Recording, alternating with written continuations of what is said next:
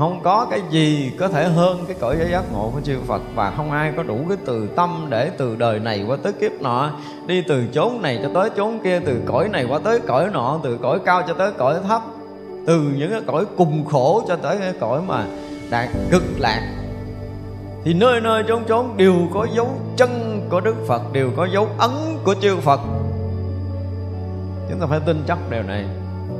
Cho nên những ai trong cuộc đời này được cái cơ duyên học được hai mặt của cuộc đời thì đó là một phước của người đó. Nhưng mà có dám mở tâm ra để học hai mặt hay không? Còn nếu mình chỉ học một mặt thì mình không có đi đâu được tới đâu đâu. Cây mà mọc trên bùn để có thể nó lớn lên thì cây đó không có quý, đúng không? Cây mọc trên sỏi đá thì cây đó coi chừng là gỗ quý.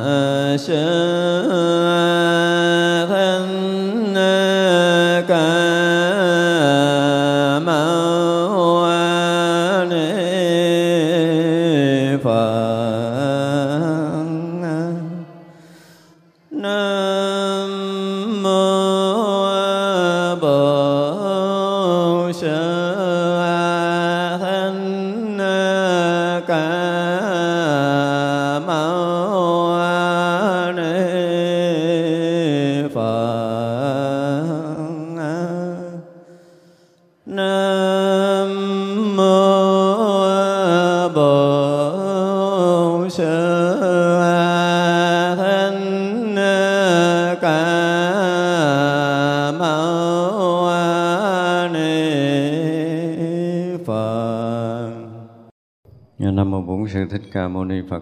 Ca Mâu Ni Phật. Kính thưa hội chúng, hôm nay là ngày mười hai tháng sáu âm lịch năm Nhâm Dần. Chúng ta có duyên để tiếp tục học bản Kinh Hoa Nghiêm. Mình đang học lễ dở phẩm Thập Hồi Hướng thứ hai mươi lăm, hôm nay chúng ta sẽ học tiếp. Cái kỳ rồi, cái đoạn cuối là Đức Như Lai trí tuệ tự tại, điều ngự đạo tràng suốt quá khứ hiện tại vị lai, rất là vi tế. Mà đoạn này kỳ rồi mình chừa lại vì cái ý nó rất là rộng. Cái trí tuệ tự tại của Đức Như Lai thì chúng ta đã từng nói nhiều lần rồi. Tức là sau khi mà ngay khi chứng thành Phật quả, ngay khi thâm nhập trong cái đạo quả vô thượng chánh đẳng chánh giác, thì cái sức tự tại đó đó, thật ra cái Như Lai tự tánh thì nó tự tại lâu rồi, cái này là mình không bàn. Nhưng mà tất cả những cái hành giả ngay khi mà thâm nhập cái uh, trí tuệ giác ngộ tối thượng đó đó, thì cái sức tự tại là gì? Đại chuyện đầu tiên là thông với tất cả cõi nước ở mười phương, cõi nước chư Phật ở mười phương chứ không phải cõi nước bình thường bình thường. Thì tất cả chư Phật ở quá khứ, ở hiện tại, ở vị lai. Đây mới gọi là cái tự tại nha. Nếu như bây giờ mình thông ở cảnh giới chư Phật quá khứ, thông với cảnh giới chư Phật hiện tại, mà không thông cảnh giới chư Phật vị lai, thì cũng chưa được gọi là trí tuệ tự tại trong cõi giới chư Phật. Ở đây dùng cái từ nó thông, thì chúng ta nghe giống như một cái gì đó nó thông lưu. Nhưng mà chúng ta thường hay nói với nhau là cái sự hiển hiện cõi giới của chư Phật á, ngay cái phút giây mà thâm nhập trong cảnh giới giác ngộ toàn triệt, thì tất cả chư Phật mười phương trong xuyên suốt quá khứ, hiện tại và vị lai liền hiện hữu hiện tiền. Đây là một điều rất là đặc biệt. Nếu ai chưa tới đây thì biết là mình không có giác ngộ, đừng có nói là mình triệt ngộ, triệt cái gì hết trơn á. Chúng ta chưa có một lần như thế thì biết rằng mình chưa có được giác ngộ tận cùng. Có một cái, cái một cõi giới nào hoặc là một Đức Phật nào trong cõi giới mười phương này mà chúng ta thông không có thông lưu được đối với vị Phật đó. Ở đây dùng cái từ là thông lưu, chứ không phải hiểu và nhận biết, nó hoàn toàn khác nhau. Đây dùng cái từ là thông lưu. Vì vậy là tất cả các cõi giới, cái cõi tu chứng của tất cả chư Phật Giữa cảnh giới thông nhập Phật đạo của tất cả chư Phật, chuyên suốt quá khứ, hiện tại, vị lai đều hiển hiện trước, hiển hiện ra phía trước. Và không có cõi giới chư Phật nào mà không thông lưu tự tại với nhau. Nếu mà chưa tới đây thì biết rằng mình chưa tới đâu. Đừng có nghĩ là mình đã ngộ cái gì. Thật ra là cái sức tự tại đầu tiên là thông lưu với tất cả cõi giới, cảnh giới chư Phật. Nhưng bây giờ chúng ta chưa thành Phật ở đây, mà Đức Phật đã thông với cõi giới của mình, chuẩn bị thành Phật tới hằng hà sa số kiếp về sau. Thật ra Đức Phật sau khi thành Phật rồi mới bất ngờ nói: ủa sao tất cả chúng sanh đều có đức tướng Như Lai như mình mà, và đã thành Phật như mình, mà tại sao bây giờ còn bị lầm mê trong sanh tử? Đó là cái sự thắc mắc đầu tiên. Khi ai tới đây rồi cũng thấy điều này. Tại vì á, ngay khi thông nhập cảnh giới đó thì tất cả mọi cái đều là hiện tiền. Lúc đầu nó là hiện tiền, và ngay cái hiện tiền đó thì hiện ra tất cả những chuyện đã từng xảy ra, và những chuyện đang xảy ra, và chuyện sẽ xảy ra. Thì sau đó, sau một khoảnh khắc ở trong cảnh giới hiện tiền một cách toàn triệt đó, thì là nó sẽ hiện ra rất rõ ràng là chuyện đã xảy ra, đang xảy ra và sẽ xảy ra. Sẽ xảy ra không phải một ngày một bữa, không phải một nơi một chốn, mà khắp pháp giới chúng sanh. Và chúng sanh đang lặn hợp trong sanh tử như mình bây giờ, đang khổ đau trong sanh tử như mình bây giờ, mà Đức Phật vẫn thấy mình hiện nguyên mũi ở cõi giới chư Phật của mình sau khi thành Phật. Và thành Phật rồi như thế nào trong tương lai nữa thì những cái chuyện nó đều xảy ra một lượt, được gọi là trí tuệ tự tại điều ngự sư, tức là một trong cảnh giới cực cao, cảnh giới giác ngộ tối thượng ở trong đạo Phật. Là bậc thầy của tất cả các bậc thầy trong tam giới này, gọi là điều ngự sư.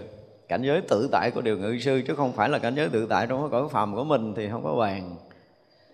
Thì như vậy đây là một trong những cái người đã tới nơi, tới chốn, tới cảnh giới giác ngộ tối thượng thì mới thấy cái chuyện này.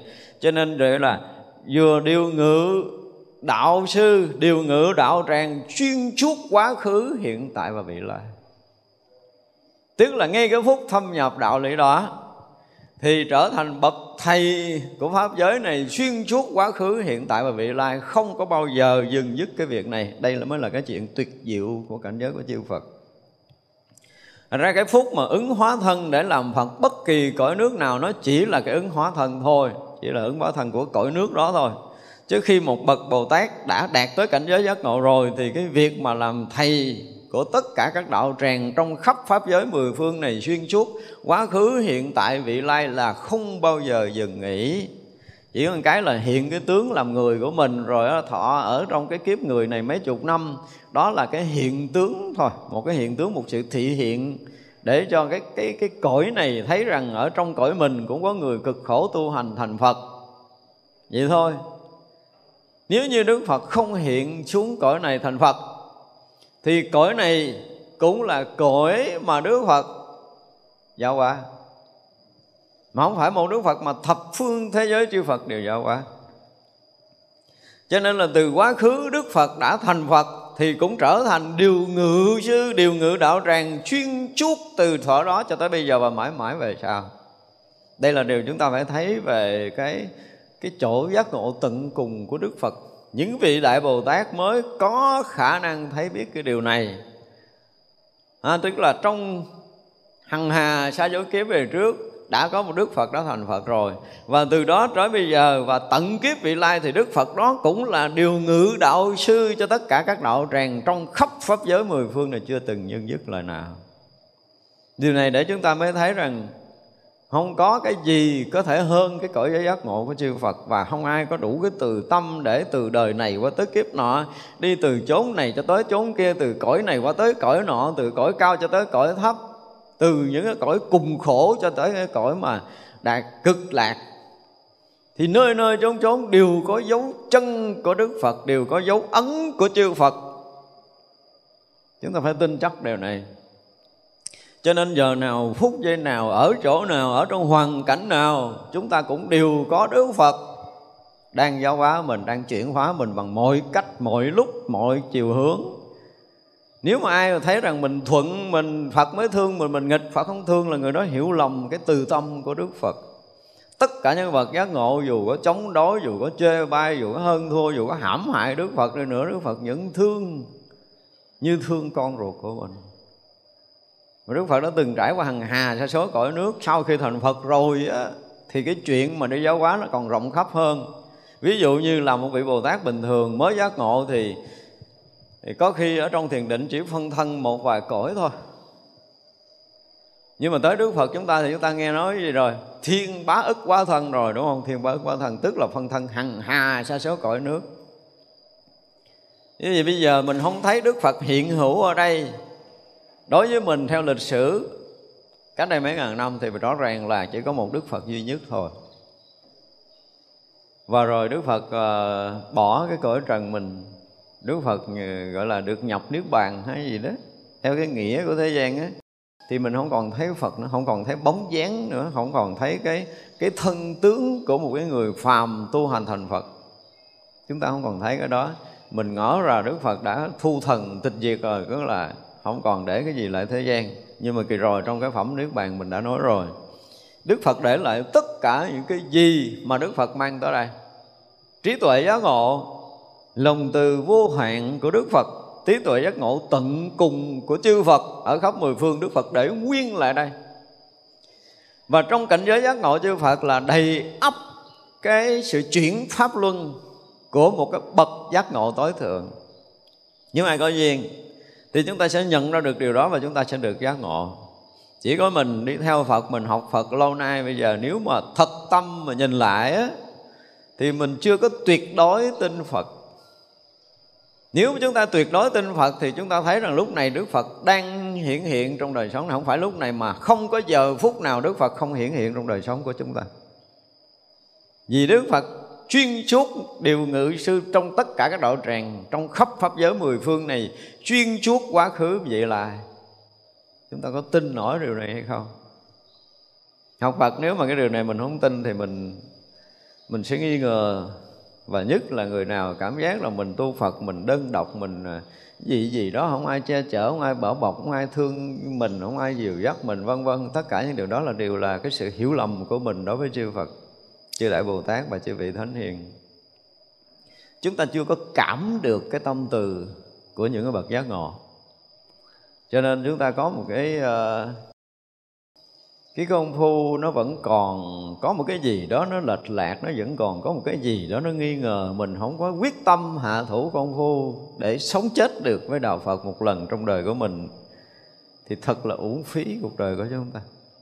Nên đây là một trong những cái mà chúng tôi thấy là nó rất là vi diệu, và chỉ có những cái bậc trí tuệ mới đủ chức thấy được cái việc này.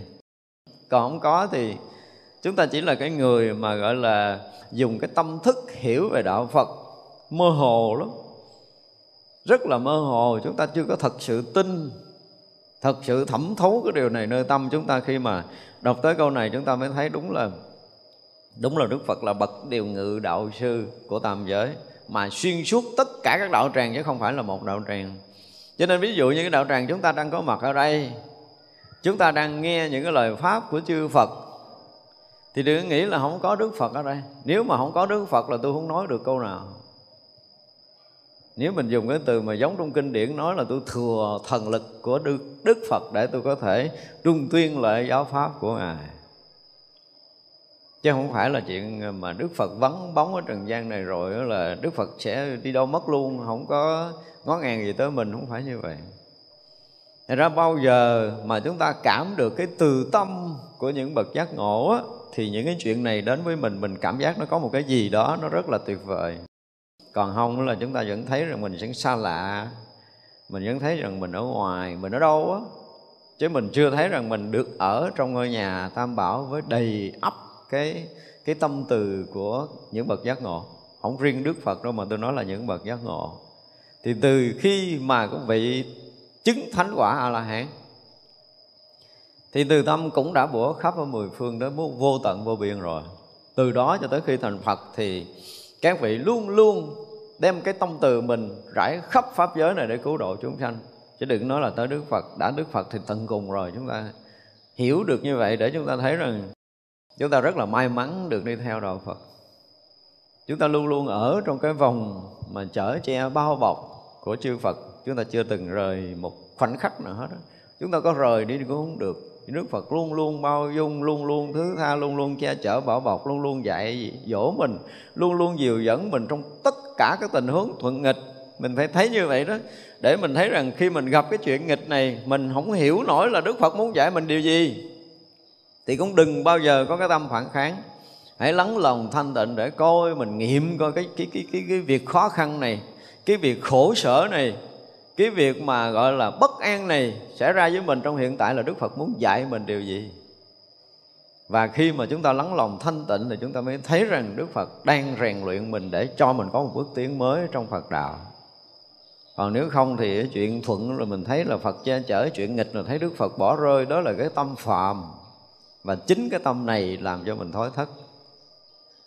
Và khi mà mình đã thối thất cái đạo Phật rồi thì ai cứu mình? Không có người cứu nữa. Mình đã từ chối đạo Phật thì Đức Phật vẫn thương mình, nhưng mà đời này có thể Đức Phật để cho mình phải nếm trải một đoạn nữa. Nếu mình đi sâu tận cùng, mình thực sự là cần cầu đạo Phật trở lại bằng cái tâm mà gọi là quyết lòng, quyết chí, quyết liệt của mình muốn ngồi lên, thì lúc đó Đức Phật sẽ tạo phương tiện mình lần lần. Nhưng mà có khi là từ bây giờ mà chúng ta có thể bị trùng bước một cái, mình sẽ mất cái cơ hội hàng ngàn kiếp, chứ không phải một kiếp. Nên nếu mà chúng ta nắm bắt được những cơ hội để tiến hóa thì đó là cái phước của mình. Chứ chúng tôi thấy có nhiều người tu của mình không có nắm bắt nổi cơ hội này. Nói cái niềm tin tuyệt đối vào chỗ này thôi đã là khó. Niềm tin tuyệt đối với Đức Phật đã là khó. Niềm tin tuyệt đối với những cái bậc giác ngộ đã là khó. Và khi nào mà chúng ta cảm nhận được cái đó thì chúng ta mới cảm được cái, cái đạo Phật là một cái gì, cứu thoát mình như thế nào. Thì khi mà chúng ta đã cảm được cái sự cứu thoát của Đức Phật thì lúc đó cái gọi là cái gì? Cái tâm mà biết ơn của mình, cái lòng thành của mình đối với Tam Bảo nó mới được xây dựng. Còn bây giờ mình vào đạo Phật mình thấy cái gì nó cũng chưa có, không? Cái gì mình cũng nhịn, bao nhiêu cái việc của thế gian thích thú hồi xưa giờ giờ phải nhịn nhục hết, giờ phải gác qua hết, phải kìm nén hết, rất là cực khổ. Ngày này vừa tới ngày kia mình cũng được cái gì. Và khi mà chúng ta không thấy được cái gì trong đạo, chúng ta không có nhận ra cái tâm từ của những bậc giác ngộ, cái tình của thầy trò, của đạo lý, thì chúng ta sẽ quay sang kiếm cái khác. Đó là việc đương nhiên của người thế tục. Thật ra khi mà vào đạo, nếu như chúng ta chưa có cái cơ duyên để được học những cái điều cơ bản để chúng ta tin, chúng ta kính trọng Tam Bảo một cách thực thụ, thì đó là một cái điều bạc phước cho mình. Ai mà đã từng đi theo đạo Phật mà chưa có tuyệt đối tin thì đó là cái phước chúng ta còn mỏng, thiện căn chúng ta còn rất là mỏng. Cần phải lợi Phật sám hối cho nhiều để mình xây dựng cái thiện căn phước báo mình trở lại, để mình có thể thấy rằng lúc nào Đức Phật cũng có ở trong đời sống mình, nhất nhất cử nhất động đều có có mặt Đức Phật. Và tất cả những cái chuyện đó chúng ta phải dùng cái từ là Đức Phật đã an bài cho mình, dù thuận hay là nghịch.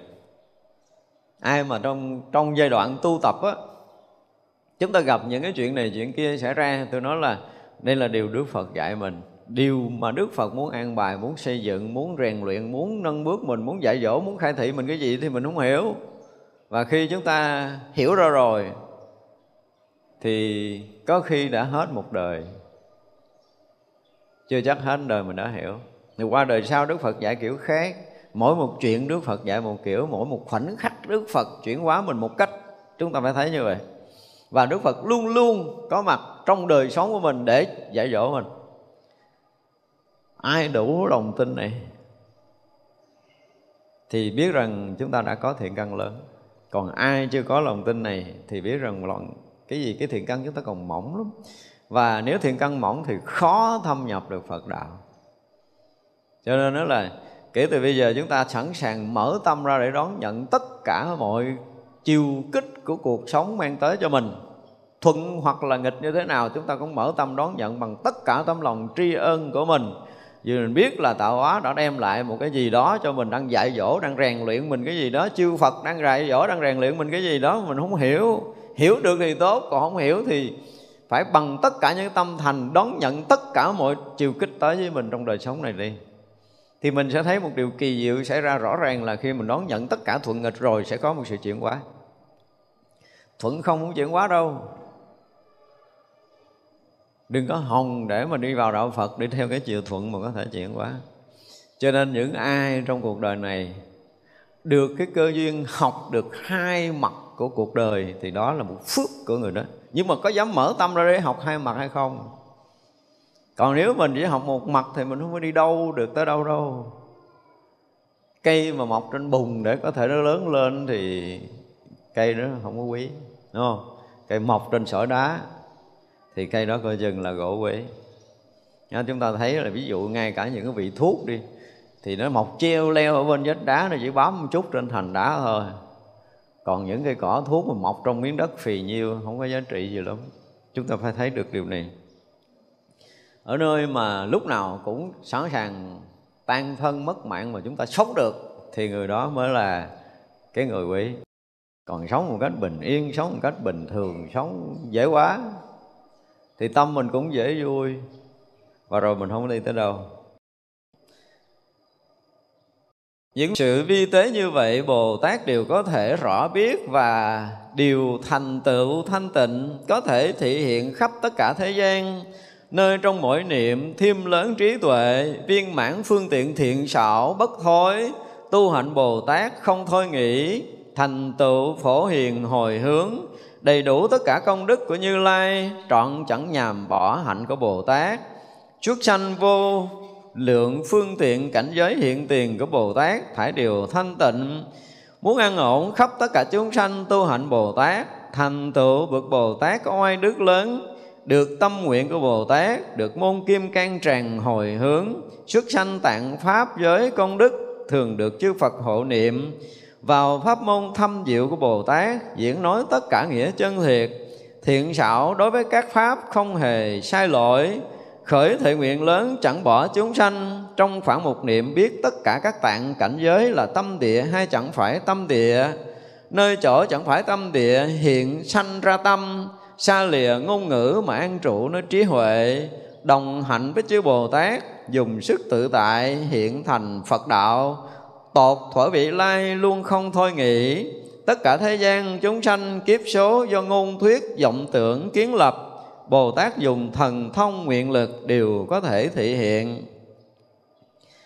Đây là, là tóm lại cái đoạn trên, tức là bây giờ tất cả những sự vi diệu ra đời của một vị Bồ Tát cho tới khi thành Phật á, thì vị Bồ Tát này đã thấy được hết. Và thấy được thấy được cái chỗ này là cái người có trí tuệ giác ngộ như chư Phật, vì thấy được tất cả những cái hạnh, cái nguyện và việc làm của Đức Phật trước khi thành Phật, trong lúc thành Phật và sau khi thành Phật. Cho nên chúng ta phải thấy là nói tới cái chuyện mà thấu suốt cái cảnh giới của chư Phật mười phương thì không thể là thấy cái chỗ Đức Phật chói chói hào quang đó đâu, không có. Khi chúng ta thấy một Đức Phật thành Phật thì chúng ta thấy xuyên suốt cái quá trình chưa thành Phật của Đức Phật, từ lúc mà khởi đi vào con đường sanh tử cho tới khi tu tập nhân ban đầu gặp Phật Pháp là gì, đời kế tiếp là gì, đời kế tiếp là gì, cho tới khi được giác ngộ như thế nào, giác ngộ chứng thánh quả A-la-hán ra làm sao, rồi hành hạnh Bồ Tát đi bao nhiêu cõi nước, gặp bao nhiêu chư Phật và chứng Phật quả như thế nào. Sau khi chứng Phật quả như thế nào, rồi giáo hóa ra làm sao, nhập Niết Bàn như thế nào, lưu bố thế loại ra làm sao, và cái tâm nguyện độ sanh như thế nào. Ở trên này nói hết, đúng không? Xuyên suốt làm trí tuệ tự tại điều ngự sư xuyên suốt quá khứ hiện tại vị lai. Đó là một cái câu kết mà một người đã thấy được một quá trình thành Phật của một Đức Phật chuyên chúc quá khứ hiện tại và vị lai. Nếu không thấy như vậy là không phải trí tuệ giác ngộ. Đây là cái chuẩn của trí tuệ giác ngộ của đạo Phật. Sau này chúng ta đi gặp ai ở đâu nói cái chuyện giác ngộ, chứng ngộ gì đó, mình hỏi đây thấy được cái gì trong cõi giới của chư Phật.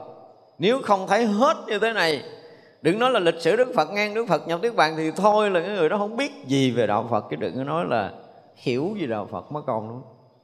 Đó, cho nên là khi mà sau này chúng ta viết lại cái lịch sử Đức Phật là phải viết tới đây nè, viết tới đây nè. Viết tới cái chỗ là trí tuệ tự tại tối thượng của Đức Phật sẽ là điều ngự sư cho tất cả đạo tràng trong khắp pháp giới mười phương, chuyên chúc quá khứ, hiện tại và vị lai, thì mới hết cái lịch sử của Đức Phật. Cho nên chúng ta học Kinh Hoa Nghiêm để chúng ta thấy được là Kinh Hoa Nghiêm muốn nói về Đức Phật là nói đầy đủ nhất.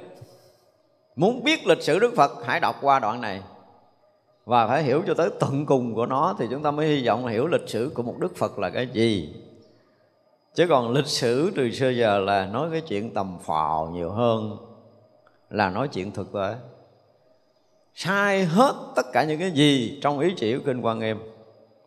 Căn cứ trên Kinh Hoa Nghiêm mà nói thì lịch sử của Đức Phật đã viết không có dính gì tới cái thực của chư Phật. Và nó viết mà không dính với cái sự thật của chư Phật thì chúng ta biết đã có cái gì đó nó chen vào.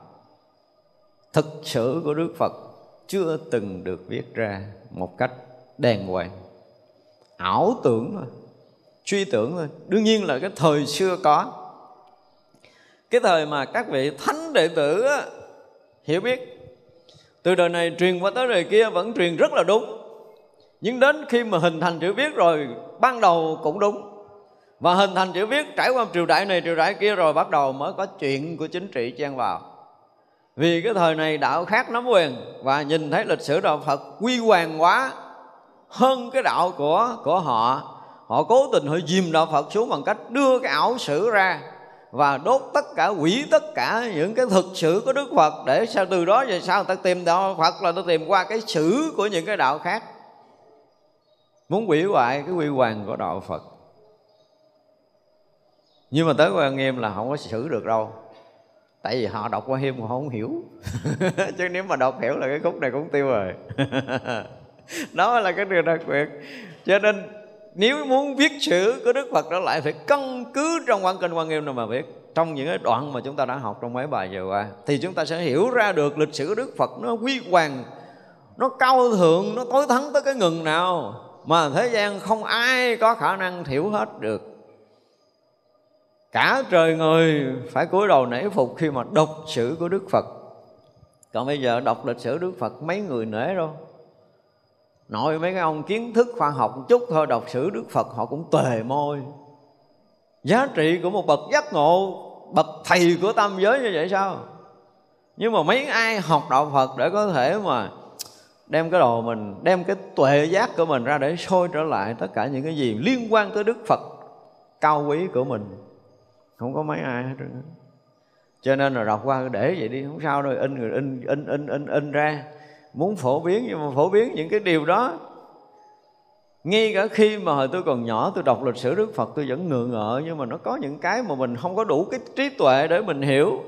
Nhưng mình thấy nó có một cái gì đó nó không có hoàn toàn đúng theo cái cái gọi là cái ngưỡng mộ của mình đối với Đức Phật, theo cái niềm tin của mình đối với Đức Phật. Mình thấy nó có một cái gì đó nó không có phải, nó không phải. Thì cũng may mắn là trong đời mình, mình đã đọc bản Kinh Hoa Nghiêm từ cái thời mà năm chín mươi mấy rồi. Tôi thấy rõ, rất rõ ràng là nó có một cái gì đó nó khác. Mặc dù năm đó là mình đọc Hoa Nghiêm mình không hiểu. Đọc đi đọc lại tới bốn lần Hoa Nghiêm tôi thật tình mà nói là tôi không hiểu. Không hiểu thiệt á. Đọc tới bốn lần lận á. Không có quyển kinh nào mà cho tôi đọc tới lần thứ hai, tôi thưa thiệt quý vị. Nhưng Hoa Nghiêm tôi đọc tới bốn lần, cứ tôi tu vài năm tôi bóc ra tôi đọc từ sáng sớm tới chiều tối cho hết cái bộ này. Xong mà thấy mình không hiểu, nó úp lại, úp lại, lại, lại, lại, lại, hai ba lại rồi mà cất đó. Đó hồi ông chúng là tôi quyết lòng tôi hiểu Hoa Nghiêm mà không cách nào hiểu được. Không phải đơn giản để có thể hiểu được Kinh Hoa Nghiêm này đâu. Chỉ cũng chịu thôi, lúc nào mình hiểu thì mình hiểu, lúc nào không hiểu thì phải là biết là mình chưa có tới đâu. Tôi không có ra gì cho nên mình không hiểu kinh. Thì tới giờ phút này phải nói thật cái gì đó là từ lúc mà tôi ngưng đọc bản Kinh Hoa Nghiêm tới nay là cũng đã hơn mười lăm năm về trước rồi. Và kỳ này quyết lòng giảng là đọc tới đâu giảng tới đó, không thèm đọc trước. Để coi coi cái cái cái thấy cái nhìn của mình đối với bản kinh, quyển kinh lớn này như thế nào. Một phần mình cũng thách thức được cái thấy biết của mình trong cuộc sống này. Và rõ ràng là bây giờ mình không dám nói là mình hiểu Hoa Nghiêm, nhưng mà đọc mình biết được chút chút. Biết chút chút, biết chút nào chia sẻ điều đó. Cho nên mới thấy rằng cái đoạn sử này quá tuyệt vời. Chưa từng có sách sử nào trong đạo Phật có thể nói hết được cái đoạn này. Cho nên quý vị, cái sự mà vi tế ở đây dùng từ là vi tế như vậy mà Bồ Tát có thể rõ biết. À, chỉ có những bậc Bồ Tát mới có thể rõ biết được lịch sử vi tế của Đức Phật. Mà vi tế không phải là nhỏ nhiệm đâu, mà là một sự thâm sâu rộng lớn vô cùng vô tận với cái trí tuệ của Bồ Tát mới có thể hiểu tới cái chỗ tận cùng này. Dụng từ vi tế mình nghe mình tưởng nó nhỏ lắm là, là bình thường lắm, xưa không phải đâu. Không phải là vi tế nhỏ nhiệm, mà là những sự tinh tế nhiệm màu ở trong đó mà bất Bồ Tát có thể thấy biết được. Cho nên ở đây dùng cái từ vi tế có thể bị hiểu lầm, mà mình có thể thay cái từ vi tế bằng cái sự mà nhiệm màu, sự màu nhiệm, tinh tế và màu nhiệm ở trong đó. Thì người nào mà đủ cái sự thành tựu thanh tịnh, người đó mới có thể thấy nổi. Đây là một cái câu kết thúc rất là hay. Biết tất cả những sự vi tế đó rồi, đều là cái sự thành tựu của sự thanh tịnh tâm. Tức có nghĩa là người đã đạt tới cảnh giới giác ngộ thanh tịnh tuyệt đối rồi, thì người đó mới hiểu nổi sự vi diệu nhiệm màu trong cuộc đời của một Đức Phật. Chúng ta phải dùng cái thay cái từ vi tế bằng cái sự vi diệu và nhiệm màu, chứ không phải vi tế nữa. Đọc từ vi tế nhiều khi người ta hiểu lầm, nhưng mà thay vào đó cái chữ là vi diệu và nhiệm màu thì người ta có thể thấy đó là một cái chuyện khác à, không phải chuyện đơn giản nữa. Và có thể thị hiện khắp thế gian, người này thì ngoài cái chuyện thành tựu thanh tịnh thì thị hiện khắp thế gian rồi. Đây là một sự thật. Những người mà có được trí tuệ này thì khắp thế gian này, tất cả những cái gì, tất cả cõi nước nào, cõi giới nào mà các vị muốn thị hiện để có thể thành Phật cõi nước nào thì thị hiện thành Phật cõi nước đó, chứ không còn có cái gì ngăn ngại nữa. Đó mới là cái sức tự tại của Đức Phật. Sức tự tại điều ngự sư là mình nãy mà nói ở cái tầng cao thôi. Còn đó là đi khắp tất cả các cõi nước ở mười phương, khai thị tất cả các vị Bồ Tát, các vị Thánh Hiền và chúng sanh muôn loài khắp pháp giới mười phương, xuyên suốt quá khứ hiện tại và vị lai. Đó là việc thường làm của chư Phật rồi. Cái này mình cũng nói nhiều lần rồi. Trong mỗi niệm, mỗi niệm đều không phải là thêm lớn trí huệ, mà là phải nói là thể hiện trí huệ, chứ không có thêm lớn. Ở đây không có vụ thêm lớn nữa. Mỗi mỗi một cái hiện niệm ra là mỗi mỗi một cái hiện tuệ, là trí tuệ giác ngộ, chứ không có thêm lớn trí tuệ. Đối với Đức Phật, đối với các bậc Đại Bồ Tát này, trí tuệ không có cái vụ thêm lớn rồi. Cỡ tầng này là trí huệ không có thêm lớn rồi. Trí huệ là đã đã trùm khắp vô cùng, vô tận, vô biên rồi. Cho nên mỗi mỗi một niệm hiện ra là mỗi mỗi cái hiện tướng của trí tuệ giác ngộ tối thượng. Đó, như vậy mới ngon. Chứ không có dội vụ mà mỗi mỗi niệm đều thêm lớn trí huệ, không có chuyện này. Và viên mãn phương tiện thiện xảo bất thối. Đó mới là cái điều tuyệt vời đó. Mỗi mỗi một niệm đều hiện cái cảnh giới giác ngộ tối thượng và viên mãn phương tiện thiện xảo bất thối. Phương tiện thiện xảo của chư Phật, xin thưa là chúng ta không đủ cái trí để có thể gọi là hiểu, chúng ta không đủ cái tầm để có thể đón nhận. Vì cái cách mà chuyển hóa của Đức Phật nó kinh khủng lắm, thuận nghịch gì Đức Phật cũng làm. Có những cái nghịch mà mình phải ói máu tại chỗ, mà sau khi chết đi sống lại rồi mới tỉnh tỉnh ờ à, ông Phật cũng đang khai thị mình. Còn mình mà mới chết đi sống lại mình không hiểu Đức Phật nói cái gì, cứ là bầm dập, người thấy mình khổ, người thấy mình bị tận cùng với khổ đau gì gì đó, là cái tâm phàm của mình chưa được phá.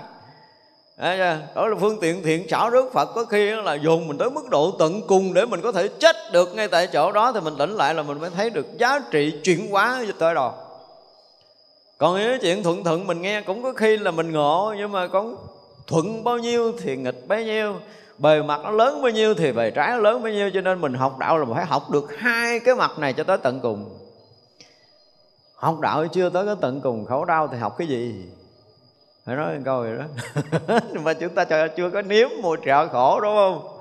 Thì chưa đâu. Vì đạo chúng ta có thể nói là chết đi hàng hà sa số kiếp để đón nhận tất cả những điều phương tiện thiện xảo, mà đây dùng từ là gì? Thiện xảo bất thối. Có nghĩa là gì? Từ cái tâm của chư Phật muốn khai thác, muốn chuyển hóa, muốn giác ngộ cho mình, muốn phá vỡ sanh tử cho mình, muốn cho mình nhập đạo. Đó là cái điều mà chư Phật không bao giờ thay đổi, và chư Bồ Tát cũng chưa từng thay đổi điều này. Từng giờ, từng phút, từng giây tiếp cận với tất cả chúng sanh muôn loài trong khắp pháp giới mười phương, đều muốn khai thị cho nó giác ngộ, không bao giờ thối chuyển cái tâm này. Chưa bao giờ chư Phật muốn hạ pháp xuống. Chúng ta nên biết điều này. Cho nên mình đủ tầm tới đâu để mình nhận đạo đây? Phải coi lại mình đủ tầm tới đâu, và tâm mình có thực sự mở ra để đón nhận tất cả những điều chư Phật, chư Bồ Tát đem đến cho mình chưa? Chưa, đúng không? Chưa đủ, không đủ sức, phải nói như vậy. Chúng ta chưa đủ sức để thừa đương. Chứ nếu không là chuyện gì xảy ra mình cũng có thể ngộ. Nhưng mà mình không có ngộ nổi. Không ngộ nổi là mình chưa đủ tầm. Ảnh Bồ Tát này không bao giờ thôi nghĩ là cái việc mà cứu giúp chúng sanh để làm cho chúng sanh thành tựu Phật đạo là chưa bao giờ thôi nghĩ cái hạnh nguyện này. Chúng ta nghĩ tới Phật, nghĩ tới Bồ Tát là chúng ta phải nghĩ một điều là chư Phật, chư Bồ Tát từng sát na một muốn chúng ta giác ngộ thành Phật. Nhiêu đó thôi để chúng ta có thể sống yên ổn giữa đời này. Mỗi điều đến với chúng ta là chư Phật, chư Bồ Tát đang dạy dỗ mình cái kiểu gì đó. Mình phải nói như vậy, mình phải mở tâm bằng cái kiểu này gọi là thường tùy học Phật thì kiểu gì cũng học. Cho tới cái cây đập vô đầu để nát cái đầu ra không còn sống một chút nữa là cũng phải đưa cái đầu đập để mình có thể nhận đạo. Mình chưa có được tới đây mà, chưa có đủ phước để có thể đón những cái cú này. Nói vậy chúng ta chưa có đủ phước để đón nhận những cái cú mà gọi là tan thân mất mạng ngay tại chỗ là chúng ta chưa đủ phước. Trong đời nào mà chúng ta đủ phước để gặp một vị thầy mà ra tay một cái là ứ là giải đạch đạch đạch đạch chết đó.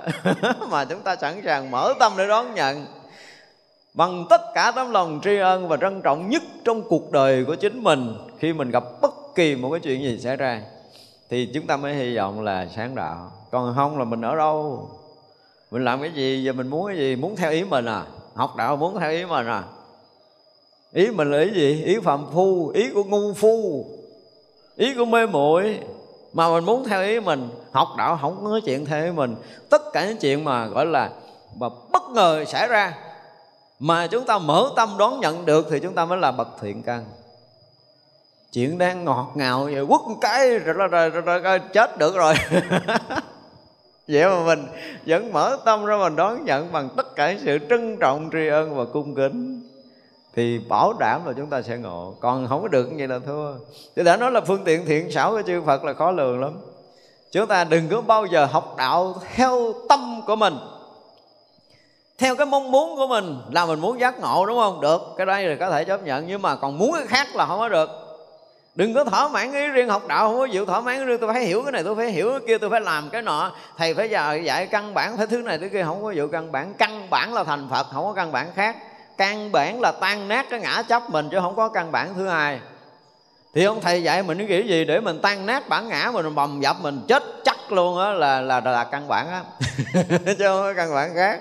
Đừng nói học a bê xê gọi là căn bản, là thứ lớp, là trình tự gì gì đâu không. Căn bản là tan thân mất mạng, mất đi cái ngã chấp của mình để thâm nhập Phật đạo. Đó là căn bản của chư Phật muốn dạy, chư Bồ Tát muốn dạy. Cho nên chư Phật, chư Bồ Tát là chưa từng thôi nghĩ cái việc giác ngộ cho chúng sanh. Chúng ta nên biết điều này. Thì như vậy là trong cuộc sống của mình, hồi nãy mình nói rồi là trong đời sống của mình không có cái khoảnh khắc nào không có chư Phật và chư Bồ Tát. Không có khoảnh khắc nào mà chư Phật và chư Bồ Tát không hiện diện trong đời sống của chúng ta. Chúng ta dám tin điều này không? Nên tin đi, tại vì đây là một sự thật. Sự thật chứ không phải là cái chuyện gì hết trơn, cái đó là sự thật. Và nếu chúng ta tin điều này thì chúng ta thấy rằng cái hạnh của Bồ Tát không thôi nghĩ với mình là từng giờ, từng phút, từng giây, từng sát na một trong đời này là các vị luôn thành toàn cho chúng ta. Tin đi, không tin cái này thì coi chừng chúng ta sẽ mất nhiều cái cơ hội, quá nhiều cơ hội trong cuộc đời đã mất rồi. Và bây giờ đừng có để vuột tay, đừng có để mất nữa. Thì chúng ta sẽ học rất là nhiều về đạo lý. Thành tựu bậc phổ hiền hồi hướng, tức là Bồ Tát không có ngơi nghĩ cái hạnh nguyện của mình để thành tựu cái hạnh nguyện hồi hướng. Hồi hướng là cái gì? Hạnh nguyện phổ hiền hồi hướng là cái gì? Khi Ngài Phổ Hiền đã thành tựu cái trí tuệ giác ngộ của mình rồi thì Ngài Phổ Hiền ngay khi đó phát nguyện là sẽ làm cho tất cả chúng sanh muôn loài đều thành tựu đạo quả giác ngộ giải thoát. Đó là cái hồi hướng. Không có hồi hướng thứ hai của tất cả các vị Bồ Tát. Thành ra là tất cả các Bồ Tát làm sống với cái hạnh Bồ Tát là không thôi nghĩ và thành tựu cái hạnh Phổ Hiền. Hạnh Phổ Hiền hôm trước mình nói rồi. Nhưng mà cái hồi hướng của Ngài Phổ Hiền là hồi hướng cho tất cả chúng sanh đều được thành đạo vô thượng chánh đẳng chánh giác. Không có cái hồi hướng khác. Cho nên chúng ta thấy mà mình cũng đã từng nói với nhau là gì? Khi nói tới Bồ Tát là mình chỉ biết là cúi đầu kính lễ thôi, không có ngung ngôn từ nào để có thể nói hết được cái tâm nguyện của một vị Bồ Tát. Thế nó không có tình nào có thể so được với cái tình, cái tâm từ của Phật giác ngộ hết trơn á. Quý vị mà một lần quý vị cảm được cái này đi rồi quý vị mới thấy rằng cả cái thế gian này, cả cái tam giới này không có cái tình nào mà so được một mãi tơ nữa. Nó đủ hết tất cả những tình cảm mà hôm trước mình nói rồi, nhưng mà cũng xuất phát từ cái từ tâm của bậc giác ngộ trước rồi đã, chúng ta mới thấy đó là nền tảng. Cái lòng từ là nền tảng của bậc giác ngộ, chúng ta phải thấy như vậy. Và khi đi trong tam giới cũng đi bằng cái tâm từ để cứu độ chúng sanh, chứ chưa từng có một cái vị Bồ Tát nào đi bằng cái tâm khác. Và cứu độ không phải chuyện bình thường, không phải là thay cũ đổi mới, không phải giải khổ bình thường, mà muốn cho tất cả chúng sanh đều được giác ngộ giải thoát toàn triệt. Đó là cái hạnh Bổ Hiền Bồ Tát, và chưa từng rời bỏ cái hạnh nguyện này. Bồ Tát Phổ Hiền thôi đã chưa từng rời bỏ hạnh nguyện này. Thì bây giờ mình đối diện với đạo Phật, mình hướng tới đạo Phật, mình hướng tới cái gì? Chúng ta chưa có thấy được cái điều này một cách rõ nét.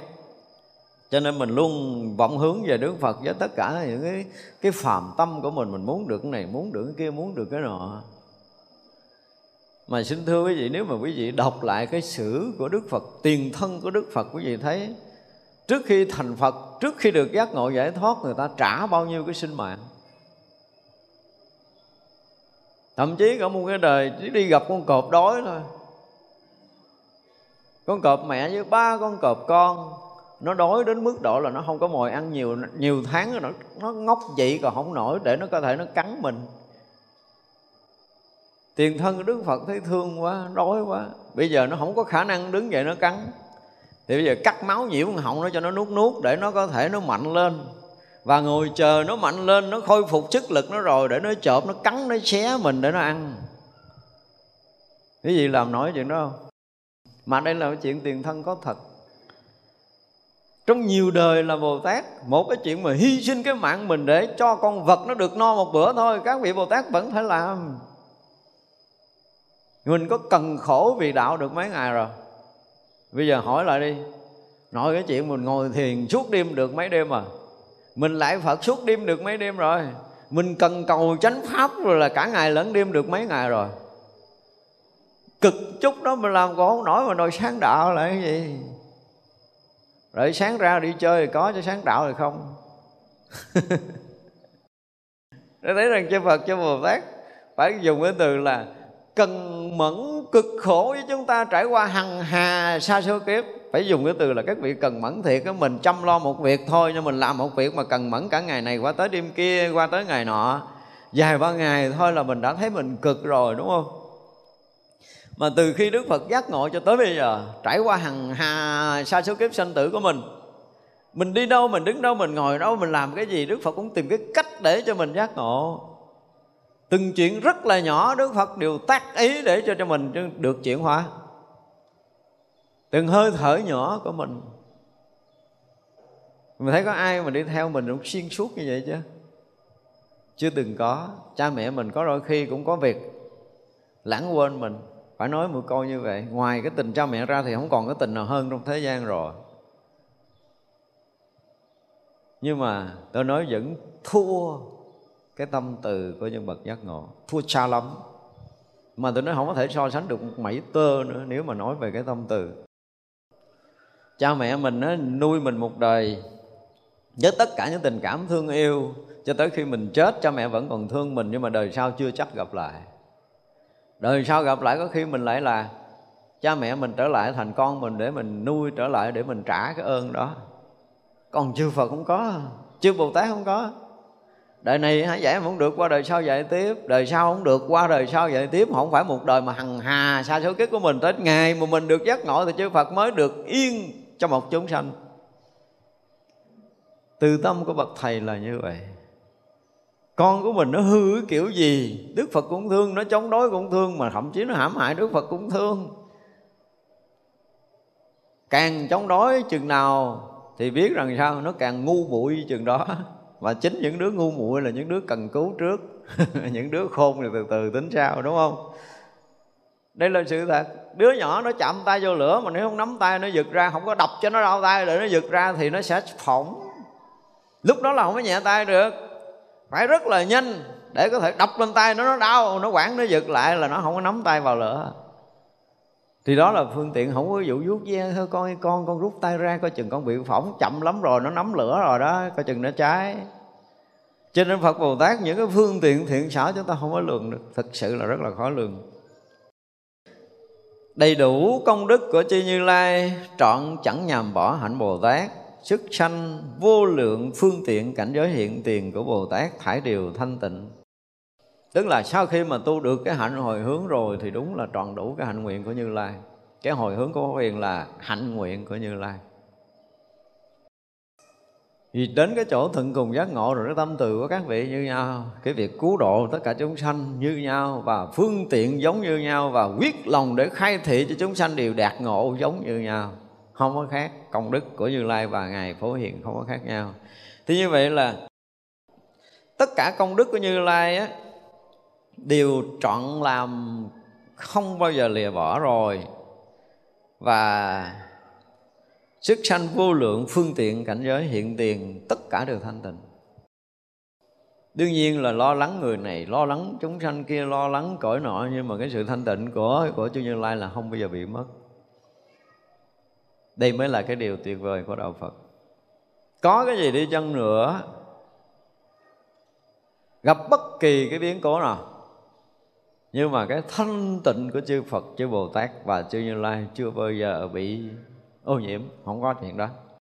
Đương nhiên là ở bên ngoài á, về phương tiện thì có thể chúng ta nhìn theo cái góc nhìn của thế gian, thì rõ ràng là mỗi một cái đời xuống đây là từ cái cảnh giới giác ngộ đã xuống cõi người này thôi, là nếu một người bình thường nói tại sao ông đang nhập nước bạn, ông cảnh giới thanh tịnh mà ông làm người, có nghĩa là ông bị bị gì? Bị lui sụp rồi. Và đời này làm người giữ giới hạnh thanh tịnh, tu hành tốt, qua đời sau xuống làm súc sanh, có nói ông đó không bị đọa, ông tu dở không bị đọa rồi. Thậm chí không phải là súc sanh xuống tới địa ngục chơi luôn dưới nữa, nó bị đọa rồi. Xin thưa quý vị, không có chuyện này đâu. Những cái bậc giác ngộ là gì? Cứu độ chúng sanh, thị hiện một cái đoạn đời nào đó để cứu độ ai đó là hạnh nguyện của người ta, nhưng mà ta vẫn luôn luôn thanh tịnh tuyệt đối. Chúng ta nên tin điều này. Cảnh giới giác ngộ của chư Thánh không bao giờ bị bất kỳ một cái chuyện gì trong trần tục này có thể làm ô nhiễm được. Chỉ từ là chưa có, có tới thôi. Không tới thì chịu. Không tới thì chịu, mà tới rồi thì chấp. Chứ đừng có nói chuyện chơi, không có chuyện ô nhiễm đâu. Tuyệt đối thanh tịnh là tuyệt đối thanh tịnh, dù là phương tiện cỡ nào, tiếp cận chúng sanh bằng bất kỳ hình thức nào. Vì cái việc giác ngộ người ta từ cái buổi đầu bằng cái từ tâm để giác ngộ chúng sanh, cho họ không bằng cái chuyện khác. Cho nên họ tiếp cận bất kỳ cái kiểu gì cũng bằng cái việc mà khai thị để cho chúng sanh đã giác ngộ, bằng cái từ tâm, bằng cái sự thanh tịnh đó mà tới với tất cả chúng sanh muôn loài. Chúng ta nên hiểu điều này. Cho nên nhiều khi mình không hiểu nổi các vị Bồ Tát muốn làm cái gì, mình nhìn thấy cái việc làm này, nhìn thấy việc làm kia, mình đánh giá không có đủ trí tuệ để đánh giá đâu. Cái người phàm phu như mình hiểu không nổi Bồ Tát là ai nữa. Phương tiện các vị giúp mình cái gì thì mình đâu có hiểu nổi. Giờ mình ngồi đó là tịnh với uế cái kiểu phàm tục của mình. Đúng hay sai cũng là chuyện của phàm tục ở cõi này. Chúng ta phải nói con ngon lành vậy đó. Còn cảnh giới giác ngộ là nó siêu phàm vượt thánh. Mà bằng cái tâm siêu phàm vượt thánh đi cứu độ chúng sanh rồi quý vị muốn nhiễm được sao? Không có đâu, nhiễm không nổi đâu. Không nhiễm không nổi đâu. Đó, con ngon là đi này, thì ở đây rõ ràng là dùng tất cả phương tiện xuất sanh, tất cả phương tiện hiện tiền để cứu độ chúng sanh của Bồ Tát, nhưng vẫn nguyên ở cảnh giới thanh tịnh. Chúng ta tin điều này. Nếu mà không tin điều này, giá trị đạo Phật ở đâu? Giá trị cái đạo giác ngộ giải thoát ở đâu? Mà đi trong nhân gian lại bị nhiễm. Như vậy mà mình vẫn tin à? Trừ trường hợp vị đó chưa tới. Chưa tới thì thôi không có vàng. Nhưng mà đây đang nói cảnh giới của chư Bồ Tát đi dạo trong sanh tử để cứu độ chúng sanh, sức sanh tất cả những cái phương tiện của Bồ Tát, nhưng tất cả đều là thanh tịnh. Chúng ta cũng phải tuyệt đối tin cái điều này dùm. Vì chúng ta tôn trọng bậc thánh, mà chúng ta phải tin được sự thanh tịnh của bậc thánh, dù làm bất kỳ phương tiện nào để cứu độ chúng sanh. Nếu chúng ta không tôn trọng cái quả vị thánh hiền, chúng ta không tôn trọng các vị thánh đã thanh tịnh bất nhiễm, thì không bàn. Không bàn. Còn đã là thánh thì tuyệt đối thanh tịnh, nghi từ lúc các vị đã nhập thánh quả. chứng thánh quả A-la-hán, A-la-hàm đã, đã hết nhiễm rồi nha. Tới A-la-hán là tuyệt đối vô nhiễm. Cho nên đi trong sinh tử kiểu gì cũng đi trong thanh tịnh tâm của chính mình, chưa rời thanh tịnh tâm để mà đi. Tại vì có thanh tịnh tâm mới có từ tâm. Nếu mà không có thanh tịnh tâm, không có từ tâm. Chúng ta phải biết điều này. Và vì cái từ tâm, vì tâm thanh tịnh mà đi cứu độ chúng sanh, không có chuyện khác. Cho nên đừng nói nói chứ không có hạ tầng được đâu, không ai hạ nổi. Không ai hạ nổi. Xuống tới cõi gì đi nữa thì tâm nguyện của mình nó càng càng chói sáng bấy nhiêu, chứ không bao giờ hạ tầng được đâu. Do nên chúng ta phải hiểu được cái điều này để thấy được cái giá trị tối thượng của cái đạo giải thoát của đạo Phật. Còn không hiểu được cái này, mình thấy cái đạo Phật nó là cái gì á, hở hở rồi nhiễm mà. Ủa tôi thấy ông đó ông tu tốt lắm, sao giờ ông cũng nhiễm mà. Xin lỗi á. Xin lỗi á. Không bao giờ có thể nhiễm được, dù là đời sống của họ như thế nào. Có rất là nhiều cái vị giác ngộ họ chưa bao giờ trở lại trần gian bằng cái hình thức tu sĩ nha chưa, nhưng mà họ vẫn tự tại. Mình không hiểu nổi, phải nói gì vậy. Muốn ăn ổn khắp tất cả chúng sanh mà tu hạnh Bồ Tát, thành tựu bậc Bồ Tát có oai đức lớn, được tâm nguyện của Bồ Tát, được môn kim cang tràng của hồi hướng. Đó vì cái chuyện của chúng sanh thôi mà Bồ Tát đi, đi trong nhân gian, đi khắp pháp giới này để mục đích là gì? Cũng làm chúng sanh giác ngộ. Không có cái chuyện thứ hai. Nói tới Bồ Tát là nói tới bậc giác hữu tình và bậc hữu tình giác. Không có cái chuyện khác mà làm ở trong cảnh giới giác ngộ của mình, chưa bao giờ rời bỏ. Cho nên đạt được những cái, cái cảnh giới mà càng lúc, phải chưa, càng lúc cái cảnh giới thanh tịnh giác ngộ của mình càng vững chãi, bất hồi. Tới những cái cõi mà nhiễm như cõi của mình, cõi mình được xem lại cái cõi nhiễm, phải nói như vậy.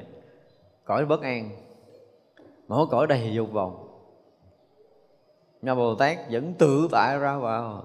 Phải dùng cái từ tự tại ra vào, nhỏ lắm. Ở đây là cái chuyện nhiễm dục là chuyện nhỏ lắm, không phải là cái chuyện của Bồ Tát đối phó.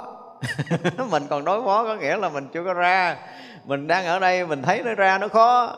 Chứ Bồ Tát đã tự tại trong muôn vạn kiếp rồi, tới đây tôi, tôi lui lui lui lui tới là cái chuyện chơi thôi, chuyện ứng hiện, chuyện mà nhỏ nhỏ nhỏ, nhỏ để mà, mà tới cõi này cứu độ chúng sanh. Thật ra nó không phải là chuyện đối phó của Bồ Tát. Chuyện nhiễm tịnh, chuyện đúng sai trong cõi này nó chỉ là cái chuyện của thế gian. Còn cái tuệ giác và cái tâm từ nó vượt thoát cái thế gian này, không có cách nào để có thể thay đổi được cái đó. Cho nên càng lúc thì cái gì, cái cái cái nguyện lực, cái tuệ lực và cái tâm lực cũng như cái tâm từ của Bồ Tát càng sao càng dũng mãnh hơn, càng rộng lớn hơn, à, càng lợi ích nhiều hơn thôi, chứ không có cái chuyện khác nữa. Xuất sanh tặng pháp giới công đức, à, đi đi đi đi xuống địa ngục mà xuất sanh tặng pháp giới công đức. Chứ không phải tới chuyện từ một cõi giới thanh tịnh của Bậc Bồ Tát. Trời ơi, đâu dễ dám xuống địa ngục của mình mà không có tự tại. Xuống địa ngục mình ra không khỏi. Xuống cõi người này thôi nè. Tôi nói xuống cõi người này thôi, tôi chưa từng bàn mấy cái cõi khác. À, nếu mà cái tuệ tự tại của các vị Bồ Tát mà không có đủ hả, xuống ở đây ra nổi không? Coi lại đi, mình bây giờ mình ra có nổi hay không? Nói mình chưa có cái tệ giác ngộ đó, mình lùng tung lúng túng, đang khổ sở với tất cả những cái chuyện bất an tham dục ở nơi tâm của mình. Mình không có dằn xếp được nó, mình bị nó cuốn trôi để dẫn cuộc đời mình đi vào cái chỗ mê lộ, mình không có dừng được, mình thấy chưa? Có ai nói là tôi đã thoát được dục không? Trong cái cõi này chúng ta chưa có cái tuệ giải thoát là chúng ta lung tung lúng túng trong đó. Nhưng mà quý vị thấy là một bước đã bước ra ngoài rồi, đạt tới cái chỗ bất nhiễm ở nơi tâm, nhận được cái cảnh giới bất nhiễm ở nơi tự tâm mình rồi, thì tất cả những cõi dục đều là cái gì đó mà ở tầng rất là thấp. Và thực sự thấy người ta giải dụa thương đau trong cái cõi thấp đó, mình không bao giờ nhịn được mà không có xuống đó. Mà nói như vậy đó, thấy thương lắm. Chuyện thực sự là không đáng khổ, khải móng tay là nó tan hết mọi thứ rồi. Vậy mà họ khổ ngày này qua tới đêm kia thì, thì, thì không thương cho được. Nó là không thương cho được. Cái vị Bồ Tát phải làm thôi, nhìn thấy cái cõi này thiệt sự là chưa có một người nào được yên một giây nữa, luôn luôn bất an, luôn luôn dao động.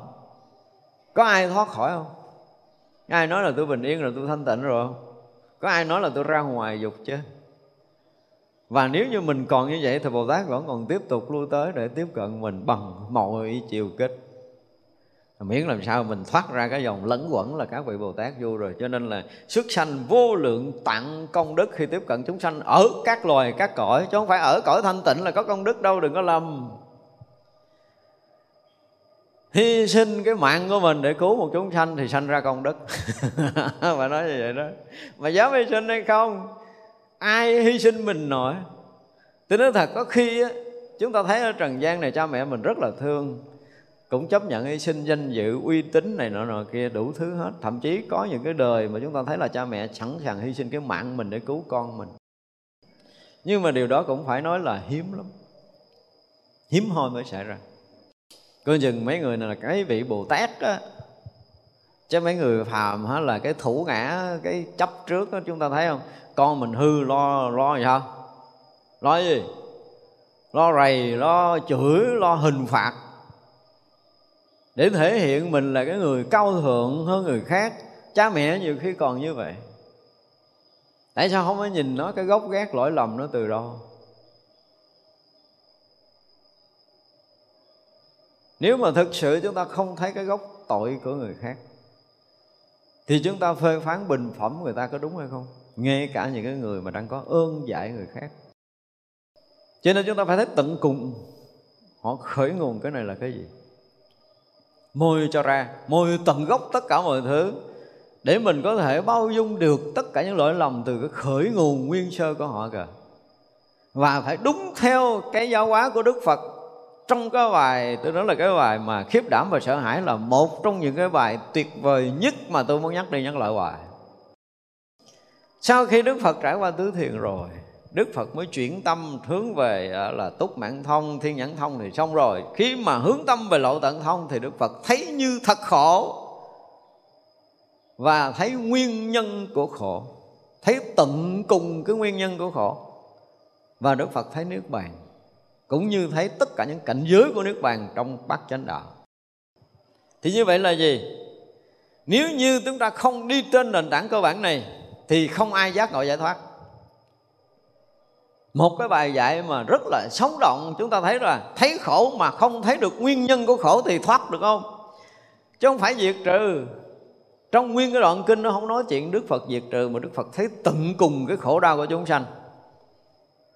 Thì cái khổ đau trong tham dục đủ thứ điều họ khổ, nhưng Đức Phật thấy được cái nguyên nhân, cái khởi nguồn, cái tham dục để dẫn tới cái khổ đau này là cái gì. Bằng trí tuệ mới có thể thấy hết, môi cho tận cùng nó ra, thấy được tới cái khởi nguồn của sinh tử từ đâu, là thấy được tận cùng của sinh tử rồi. Và đồng thời Đức Phật thấy như thật. Cái như thật nó đang hiện hữu, đó là diệt đế, đó là chân lý, là Niết Bàn, đó là cái như thật. Mà với cái trí tuệ giác ngộ mới có đủ sức thấy được cái điều này. Và trong cái như thật đó có đầy đủ chánh kiến, chánh tư duy, chánh ngữ, chánh nghiệp, chánh mạng, chánh tinh tấn, chánh niệm và chánh định. Cái như thật nó có đầy đủ tất cả những điều đó. Thì người thấy được như vậy mới được gọi là giác ngộ, chứ không có diệt trừ. Hướng tới lậu tận không có nghĩa là diệt trừ. Tất cả những cái hiện tướng của tam giới này từ xuyên suốt ngàn xưa cho tới ngàn sau nguyên như vậy, không bao giờ tiêu dứt bất kỳ một cái điều gì. Quý vị nên nhớ như vậy. Cho nên đừng có nói là tôi diệt cái này, tôi diệt dục, tu là diệt dục. Xin lỗi, dục không có diệt được đâu, nó còn nguyên y như cũ. Nhưng chúng ta ở trong đó hay chúng ta bước ra ngoài? Nếu chúng ta ở trong đó thì nó trở thành đối trọng trong cuộc đời của mình. Nếu mình nhận được đạo thì nó là một cái gì siêu thoát lạ thường, nó không có nhiễm tới cái chỗ thanh tịnh của đạo. Dục không có khả năng nhiễm tới cái chỗ thanh tịnh của đạo, chúng ta phải hiểu điều này. Cho nên khi mà chúng ta nhận được sự thanh tịnh đó là dục đã không còn nhiễm nữa, chứ không có diệt trừ, nó còn nguyên ở đó đó. Nhưng mà nó ở cái tầng của phàm tục, nó ở tầng của nhục dục của phàm phu. Đạo là cái gì? Nó vượt thoát. Và nếu như chúng ta nhận sự thanh tịnh rồi thì hơn thua với dục nó không? Không cần, không có gì nữa là hơn thua, mà độ quá nó chứ không phải là hơn thua. biến thành cái dục thoát ly, biến thành cái dục tự tại, biến thành cái dục cứu độ, chứ không có còn là cái dục nhiễm của trần gian nữa. Nó là năng lượng của sự sống mà. Cho nên ai diệt dục tức là phá vỡ năng lượng sống của mình thì mong rằng mình đạt đạo là một điều sai lầm. Không phải là mình khởi dục để mình thỏa dục theo cái kiểu nhục dục. Nhưng mà khi mình thấy được cái giá trị đạo lý là một cái gì nó, nó siêu thoát lạ thường, và sự sống này là tất cả những cái năng lượng sống của dục. Bây giờ dục nhiễm hay là dục thanh tịnh thôi. Đơn giản là mình đang hướng tới cái chiều nào. Tôi nói một cái câu đơn giản từ xưa giờ là mình mở cửa hướng nào gió hướng đó thổi vào à. Thì như vậy là mình dục cái gì? Tại sao trong tứ diệu đế lại có dục như ý túc? Đức Phật có nói làm không? Trong bản kinh nó có sai không? Vẫn còn để nguyên cái dục mà dục như ý túc, dục thành tựu như ý đạo quả giác ngộ giải thoát. Đó là dục, đó là sự mong muốn để được giác ngộ của chính mình. Thay vì hồi xưa bao nhiêu cái năng lực hướng về dục để thỏa mãn cái thân xác, thì bây giờ mình dùng hết cái năng lực bẻ một cái, bẻ cua một cái là qua à. Tôi nói đơn giản vậy đó. Cho nên tôi không có sợ ai dục nhiễm. Tôi không bao giờ tôi đặt vấn đề dục nhiễm, nó làm đối trọng trong cái việc giáo hóa của tôi. Nhiễm kiểu gì cũng được. Anh cần dục chừng nào tôi cần thích chừng đó. Dục mạnh thì giác ngộ mau. Tôi dám cam đoan cái điều này. Nếu mà bẻ cua được là giác ngộ á. Ngay khi bẻ cua là giác ngộ, bước một bước nữa là sụp hố. Thì trận lúc nào, trận cái lúc mà cùng cực của dục, gọi là dục cường liệt của nó đang xảy ra, trận được bẻ ngang cái đây là xong chuyện à.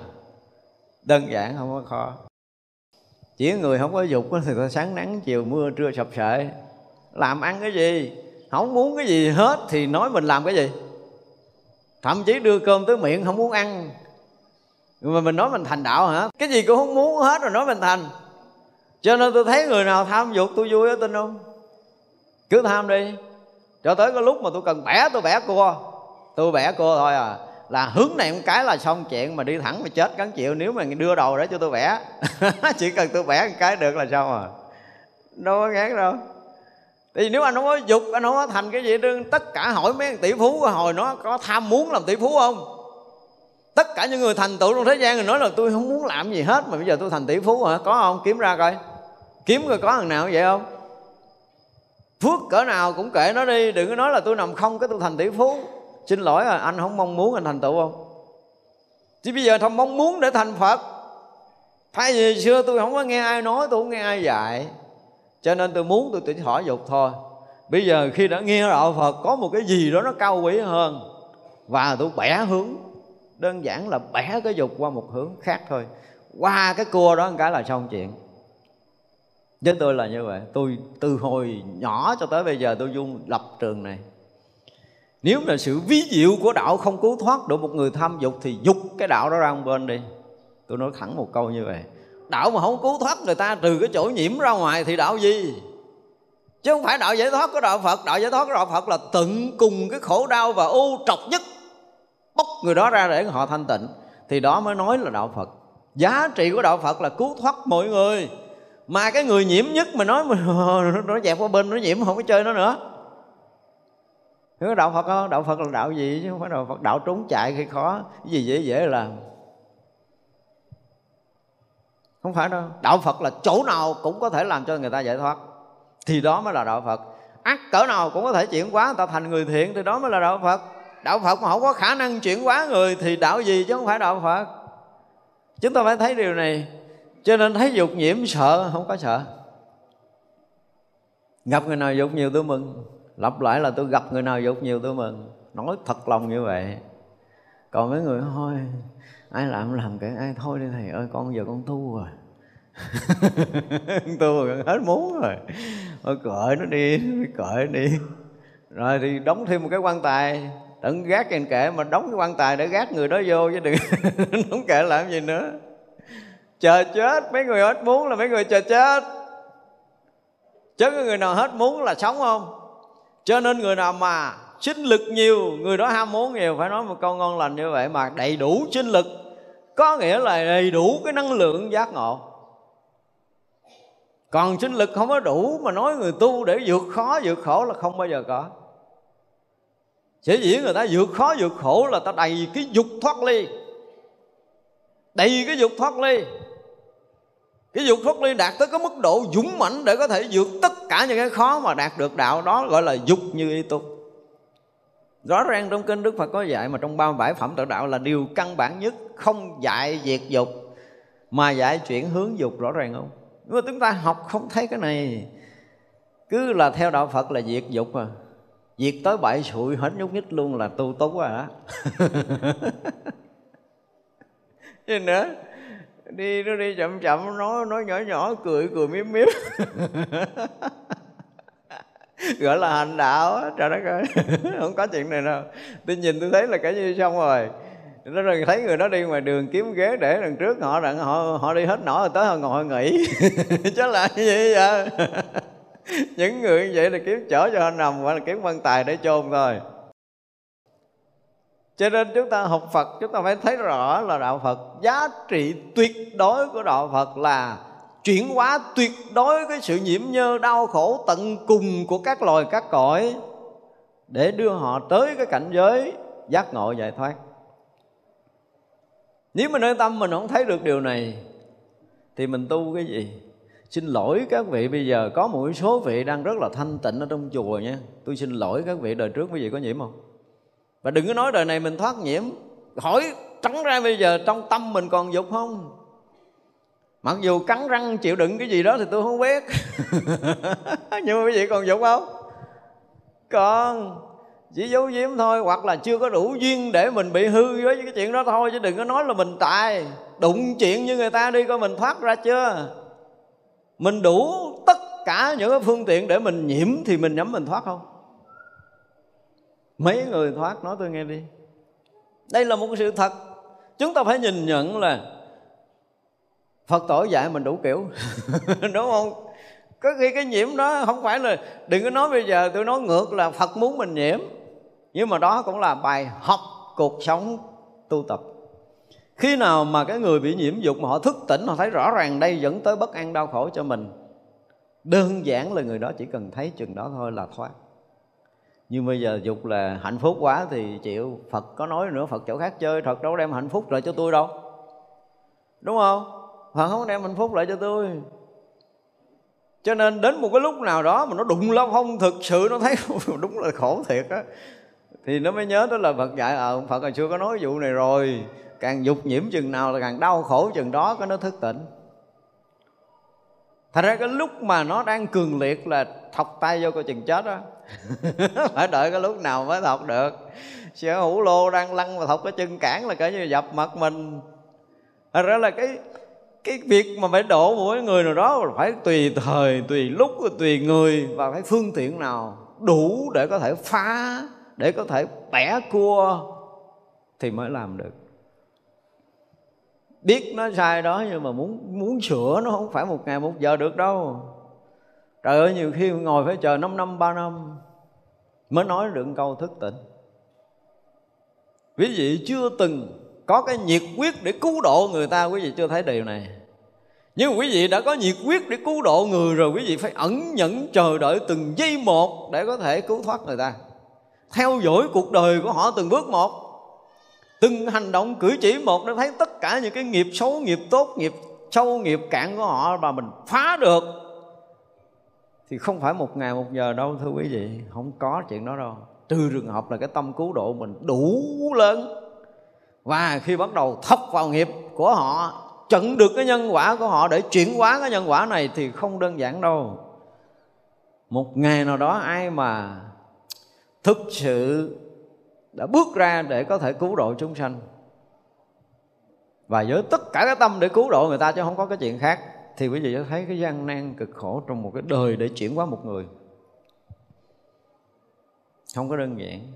Cho nên cái, cái hạnh của Bồ Tát để mà có thể gọi là sức sanh tạng công đức là Bồ Tát làm tất cả mọi chuyện, có khi á, là phải nằm xuống để cứu người ta, có khi mất cả cái mạng mình để cứu người khác là chuyện bình thường của Bồ Tát. Còn cái chuyện mất đi tuổi thọ, mất đi cái này cái kia cũng là chuyện bình thường của một vị Bồ Tát. Không hy sinh có nhiều khi nó không có tin. Khi một người nào mà một người nào mà khi mà mình mình đang cái sai lầm mà mà, mà được một vị thầy chuyển hóa, mà bằng một cái lời nói này nọ nơi kia là người đó căn cơ lớn lắm rồi. Thì thấy cái hành động nào đó, thấy một cái lời nói nào đó đủ để có thể phá mình, và là như vậy là người đó căn cơ lớn. Còn những người căn cơ chậm lục, đang cái chỗ mà u đồ tâm tối, mà quý vị muốn kéo họ ra là chuyện đụng chạm tới nhân quả nghiệp báo của chính họ, là một sự đánh đổi hy sinh thật sự.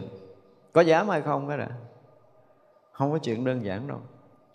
Cho nên là làm gì làm, à, các Bồ Tát vẫn giữ nguyên cái sự thanh tịnh mà để đi cứu độ, vẫn hy sinh tất cả những cái gì đó để có thể khai thác được trí tuệ của người ta, để người ta giác ngộ, là các vị làm. Cho nên mới phát sinh cái tạng công đức được.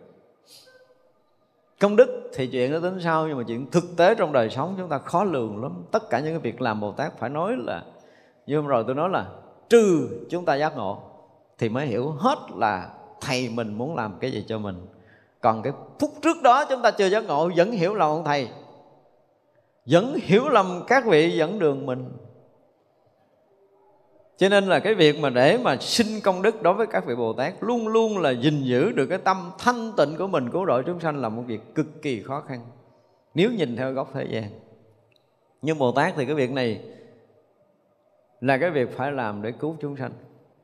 Nhìn thế gian thì nó khó, nhưng Bồ Tát đó là cái tâm của mình, cái từ tâm không thể bỏ, không bỏ ai hết, dù người đó là người nào.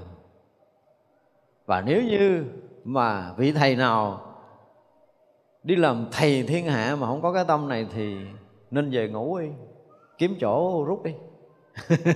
Đừng có làm. Không có đủ cái từ tâm, không có đủ tâm lực để chuyển hóa người ta là làm cái gì. Cho nên cái hư đốn, cái sai trái của người khác mà cái tâm mình không lớn hơn, đố quý vị có thể chặn đứng nó được. Cái tình thương của mình không đủ lớn, không chặn đứng được nghiệp tập và nhân quả của họ. Năng lực tu, công đức tu của mình không đủ lớn, không dừng lại cái việc xấu dở của người khác. Phải bằng tất cả những tâm lực, bằng tất cả những từ tâm, bằng tất cả những tình thương, bằng tất cả những đạo lý vốn có, và mình dùng hết để có thể chuyển hóa người ta thì mới hy vọng cứu thoát. Cho nên nói thì bên ngoài nó rất là dễ, cái hạnh Bồ Tát thì dễ, nhưng mà mỗi một cái chuyện, mỗi một cái chuyện trong đời sống này quý vị thấy là nếu mà nhìn thì phải nói là rất là lao tâm nhọc sức, không có đơn giản để giúp một người tỉnh. Tôi nói là tỉnh thôi nha, chứ đừng nói là giác ngộ, cũng đã là khó rồi. Mà không phải một người mà hằng hà sa số người có duyên với mình. Những người nào mà phải nói là chưa cấp bách, chưa cần thiết thì cũng từ từ. Đúng không? Khi nào mà cấp bách cần thiết thì phải ra tay. Như vậy đó mới có thể nói là phương tiện thiện xảo. Chứ nếu không là không có đủ sức để cứu ai đâu. Thành ra là dù có đi đâu ở trong tất cả cõi giới sanh tử ở mười phương này, tôi nói là nếu mà quý vị mà sau này đi sâu vào thiền định, đủ chức để có thấy các vị Bồ Tát đi trong các cõi. Cõi người này là chưa đâu, những cõi khó khăn hơn, những cõi súc sanh, những cõi địa ngục, những cõi ngạ quỷ mà vô đó để cứu người kìa, thì quý vị thấy càng kinh khủng hơn nữa, mới thấy được, mới cảm được cái tâm của Bồ Tát. Và khi chúng ta cảm được như vậy rồi thì chúng ta mới hy vọng thức tỉnh, gắn mà tu để đền trả cái ơn của các vị. Còn không là mình không có tu được, cứ tàn tàn ngày này qua ngày kia mình cũng thấy vậy trơn á. Bây giờ nói thật là những người tu sĩ ở trong chùa cạo đầu xuất gia cho một vị thầy, có cảm nổi cái tình thầy trò không? Chưa, chưa có mấy người cảm được cái điều này, không có cảm được cái tình đó. Thì vậy là mình vẫn sống riêng, mình vẫn còn cái hướng riêng chứ chưa tuyệt đối theo vị thầy. Khi mà mình thực sự mình cảm được cái tình thầy trò rồi, mình cảm được cái tình của đạo lý rồi, nó đủ lắm cho tất cả các loại tình cảm khác trong thế gian. Nó trùm hết tất cả cả đó, đầy đủ, không thiếu thốn cái gì. Và khi đó mình sẵn sàng sống chết với vị thầy của mình, sống chết để có thể nhận đạo từ thầy của mình, thì mới mong là mình có một ngày giác ngộ. Còn không, khó lắm, phải nói rất là khó chứ không phải dễ đâu.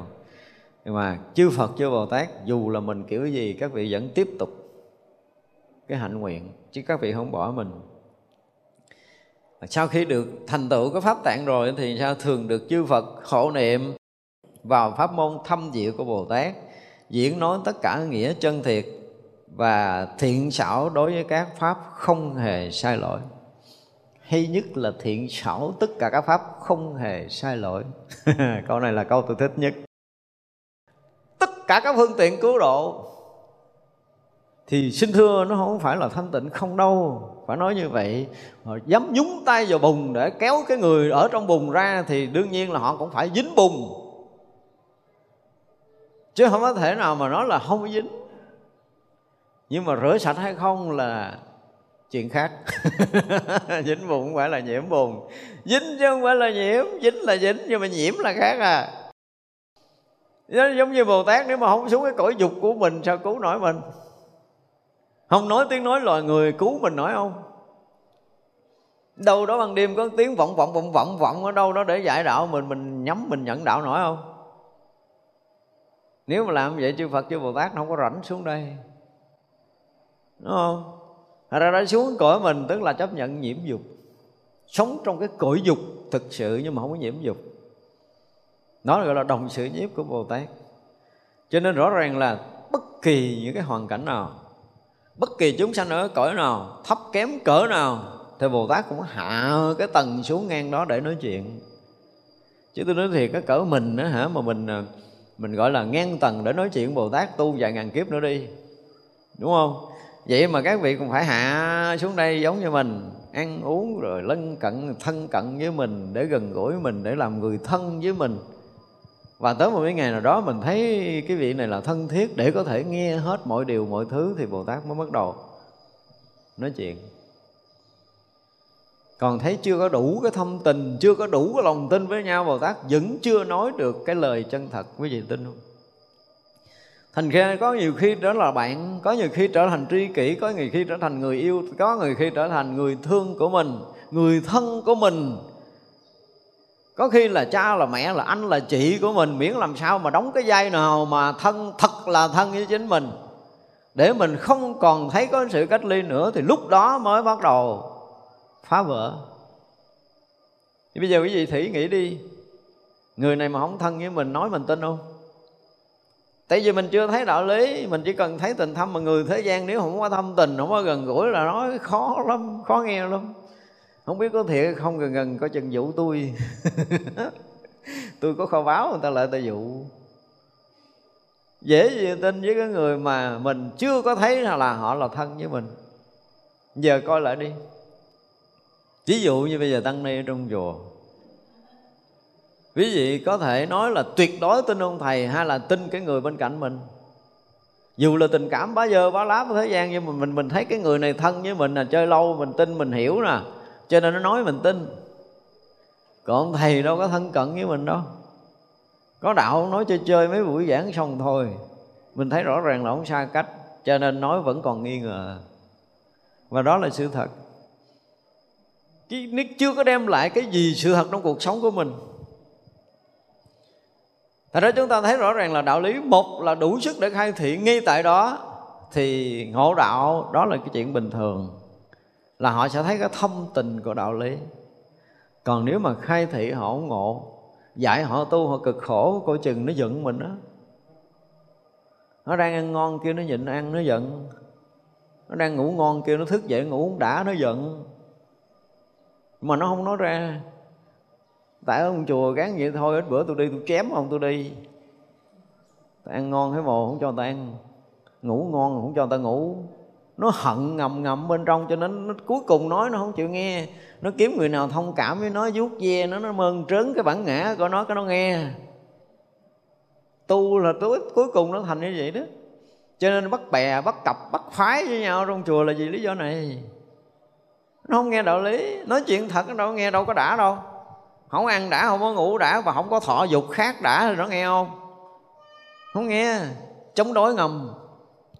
Nhìn lại cái chống đối ngầm, nhưng mà không nói ra được. Tại vì mình lỡ làm đệ tử, không có nói. Không nói nhưng mà mình làm, và rõ ràng là làm không theo lời ông thầy. Chưa từng thấy một người nào làm một cách trung thành với cái lời dạy của Phật tổ, của thầy mình. Chứ có là ngộ đạo lâu lắm rồi, chứ không có lầy nhầy cho tới bây giờ. Mới nói một câu vậy, xuất gia trong chùa năm năm, ba năm mà mình còn trầy trầy trật trật. Hỏi lại coi mình có làm đúng với đạo lần nào chưa mà mình đòi giác ngộ. Mình đang tìm cách để thỏa mãn cái dục tâm của mình mà.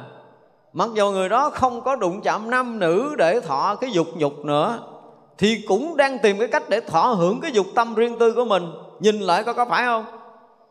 Ai mà không có đem lại sự thỏa mãn này, mình nắm mình chấp nhận đó là người thân không? Ví dụ tự xét lại lòng mình có phải không? Từ xưa giờ ông thầy có đem lại sự thỏa mãn mình chưa? Những cái mong muốn mình à, ông thầy đem thỏa mãn chưa? Và nếu ông thầy không đem thỏa mãn thì chấp nhận ông là người thân không? Trong khi bên cạnh có người vuốt ve thỏa mãn mình, bên cạnh có người cho mình ăn ngon, có cho mình nó là ngủ ngon, và thậm chí cho mình thỏa mãn những cái điều khác nữa, thì người đó trở thành người thân, nói gì cũng nghe, rủ nhau xuống địa ngục, nghe luôn. Ông thầy kệ ổng, đúng không? Xét lại coi phải không? Tại sao quý vị không có tình thầy trò? Tại vì ông thầy không thỏa dục của quý vị. Nói trắng ra là như vậy. Trong cuộc sống này nếu mình không đem sự thỏa mãn cho người khác thì kêu người khác quay lại với mình, quay không? Nếu như bây giờ mình không có tìm được sự thỏa mãn ở đó, mình có coi chỗ đó là cái chỗ thân thiết không? Muốn không được, cần người này không đáp ứng, thì họ trở thành người dân. Và nếu ai đáp ứng được cái dục của mình thì người đó trở thành người thân. Nhìn lại trong cả cuộc sống của quý vị coi phải điều này không? Ngày nào đó người ta không phục vụ cho mình thỏa mãn thì người này trở thành phản bội, đúng không? Từ tình chồng vợ, cha con, bạn bè, nhìn lại đây, đây là một điều thực tế chúng ta phải coi lại. Có nghĩa là gì? Có nghĩa là chúng ta vẫn tiếp tục mong muốn thỏa cái dục của mình bằng mỗi hình thức. Không phải là cái dục nam nữ mà là tất cả các cái dục đều như vậy. Ngon ông thầy không thỏa mãn kiến thức, đố quý vị tới đây nghe. Nếu cũng thấy ông thầy có cái gì lạ lạ nghe được, tới nghe chơi. Rồi hai ba tiếng họ cũng đáp ứng được cái phần gì của mình mong muốn á. Chứ thực sự là muốn để ngộ đạo là chuyện khác hoàn toàn. Mỗi người khi mà xuất gia đến với ông thầy gì đạo á, hả, là ba bữa cái chừng ngộ mất rồi. Nhưng mà vì thỏa mãn cái dục riêng của mình, mà dục riêng của mình không phải là đạo. Cái dục đó là cái sự sai sử của cái tham dục, của cái ô trọc, của cái dính nhiễm, của cái trầm luân. Nhưng mình không thấy ra. Ngồi lại coi, tự nhiên đang chơi thân nhau giờ hết thân. Vì lý do gì mà không thân nhau nữa? Vì người này phản bội tôi. Phản bội là cái gì? Là không có đáp ứng đúng nhu cầu của tôi. Tôi cần cái này, người này không còn phục vụ nữa. Hồi trước phục vụ, hồi trước kêu tôi cái là tôi có mặt, hồi trước tôi buồn đó là có chia sẻ, hồi trước tôi thèm ăn mua rồi ăn cho tôi ăn. À, có tất cả những cái đó, bây giờ họ không rảnh nữa, họ mắc chuyện khác rồi, cái người này phản bội à. Bây giờ mặc cái lấy lấy bên hỏi lý do gì, nó nhỏ nó xấu lắm, nó không đáp ứng tôi nữa. Chứ gì, nghiệm lại có phải không? Chúng ta phải thực tế thấy ra được cái bệnh này của mình, và phải thấy cho kỳ được. Chứ quý vị mà không thấy cái này đố ai tiến bộ? Tôi chấp hết cái thế gian này không bao giờ tiến bộ nếu không thấy được cái gốc gác này. Có người thì thuận lợi để họ bị nhiễm dục. Và nhiễm dục thì đương nhiên là đam mê, không có ai thoát rồi. Như rồi họ, họ, họ nhiễm hơn mình, mình cũng ganh tị nữa. Họ có cái chuyện thỏa mãn, mình thỏa mãn được, mình muốn quá trời mình không có, người ta có rồi mình ghét. Có phải không? Bao nhiêu cái sự ganh tị, ghen ghét với nhau trong cuộc sống này là mình không bằng người ta, mình không có được như người ta. Tự nhiên ghét người đó sao? Bạn bè đang chơi ghét, nó thấy ghét nữa. Nó được áo đẹp, nó được quần đẹp, nó được phương tiện đầy đủ, cuộc sống nó giàu có hơn mình, mà mình theo nó không nổi, cái không ưa nó. Nếu mà bây giờ nó có tiền nhiêu nó cho mình xài hết, là thằng nhỏ này trung thành, thằng nhỏ này gì gì đó nè. Nếu mà mình cần gì nó đáp ứng cái đó, muốn cái gì sáng trưa chiều nó đều đáp ứng được cho mình hết, thì mình chịu á. Mà đời nào mình không muốn, nói nghe đi, giờ nào mình không muốn, hả, tự ngồi xét lại đi. Đây là một cái thực tế à.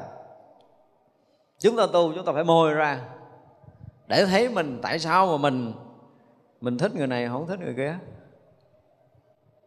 Đừng có đổ thừa duyên nghiệp, mà phải đổ thừa rằng cái mong muốn của mình là cái mong muốn thỏa mãn cái bản ngã của mình. Có ai thoát khỏi cái này chưa?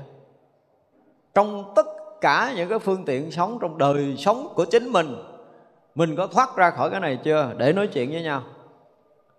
Chúng ta cũng luôn mong muốn người kia là thế này thế kia thế nọ mà. Nhìn một người, mình đánh giá người đó tốt hay xấu là nhìn ở đâu? Nhìn ở đâu? Họ tốt với ai? Tôi chưa thấy, đúng không? Có những người tốt mình đâu bao giờ mình công nhận đâu. Họ tốt với ai đâu thấy, họ đem tiền cho cổ cho tôi đâu. Trừ đừng học tôi muốn có nhiêu tiền cho tôi nhiêu, tôi muốn thỏa mãn cái gì cho tôi hết, thậm chí là nhục dục cũng phải cho tôi, thì người đó trở thành người tốt với tôi, đúng không? Nếu người đó không có đáp ứng những cái điều này thì mình tốt hay mình xấu? Xấu à? Mà đánh giá tốt xấu có phải trên chiều hướng này không? Đừng có bài đặt giả bộ mang cái cái cái gọi là cái gì, cái tiêu chuẩn đạo đức cái gì ra. Thực tế để nhìn lại, đừng có mang tiêu chuẩn đạo đức ra đây. Mà đây mới chính là tiêu chuẩn đạo đức nè. Nhìn ra cái này mới gọi là có cái tiêu chuẩn đạo đức của cuộc sống. Nếu mà ai không nhìn ra cái điều này của chính mình thì mình là cái loại gì, chứ không phải là có tiêu chuẩn đạo đức đâu. Chúng ta đừng có lầm. Nếu mà thực sự mình không có muốn cái gì nữa thì mình sắp chết rồi. Còn mình muốn, mà mình muốn cái gì thì mình phải xét lại coi mình đang muốn cái gì. Nếu thực sự mình muốn đạo lý thì nó là một chuyện hoàn toàn vượt thoát cái trần gian này. Còn tất cả những cái phiền hà ở trong cuộc sống này, với bạn bè xưa chơi thân, giờ không thân, giờ thụ, giờ thấy ghét cái gì cái gì đó, coi lại coi phải từ cái sự ghen ghét ganh tị của mình mà ra không? Một là chúng ta ganh tị ghen ghét, hai là nó không đáp ứng được cái mà mình muốn, cho nên nó trở thành kẻ xấu với chính mình. Nó tốt kiểu nào kệ nó, ta không cần biết, nhưng mà nó không đáp ứng được những cái gì của mình là dẹp nó qua một bên. Kiểm nghiệm lại đi, có phải mình đang sống như vậy không? Thực tế mà nhìn đi, để mình thấy lại cuộc sống của mình đang hướng tới cái điều tốt hay là điều xấu. Chúng ta đang mở cửa nào? Mỗi tối nó mỗi nhắn tin cho mình, bữa nay nó bận nó không nhắn tin, cái là bắt đầu có chuyện rồi đó, đúng không? Nội cái chuyện qua lại tin nhắn thôi đã là có chuyện rồi, chứ chưa nói cái dục khác. Chưa nói. Và đây là cái bài học phải nói là nó bị phủ mờ bởi những cái lý luận của đạo đức cuộc sống, nó bị phủ mờ bởi những cái lớp mà gọi là vàng bạc pha pha gì ở bên ngoài để che đậy, mà chúng ta chưa bao giờ bóc vỏ nó ra để mình nhìn coi mình đang muốn cái gì, người thân mình là ai. Bây giờ chưa chắc nha, bây giờ tôi nói là cha mẹ nuôi mình từ nhỏ tới lớn rồi, mình thọ rất là nhiều cái ơn trong cuộc sống, thầy tổ mình đã từng dạy mình nhiều chuyện rồi. Nhưng mà bây giờ mình muốn dục quá, cha mẹ không có đáp ứng được, ông thầy cũng không có đáp ứng được, mà có thằng này nó đáp ứng được rồi, thì cha mẹ vứt liền ngay tại chỗ. Quý vị tin không? Tin điều này không? Có hay không xảy ra trong đời này? Chúng ta phải thực tế nhìn đi. Trừ trường hợp là người nào căng cơ quá, thấy rõ ràng là cái chuyện này nó không có phải, nó không có hợp lý, mà không phải không hợp lý vẫn chưa giải quyết được vấn đề. Đừng nói thấy sai là mình có thể thành người đúng. Xin lỗi chưa? Tại vì quý vị chưa có tận gốc cái sai này. Cả cái đời mình để đi phục vụ cho cái dục của mình, có phải hay không? Ai không phục vụ, ai không thỏa mãn thì người đó không phải là người tốt với chính mình, có đúng hay không? Chúng ta nhìn ra đi. Đây là đau thiệt á, nhưng mà phải môi cái tim mình ra để mình phơi nắng đi, chứ đừng có nói, đừng, đừng có úp mở nữa.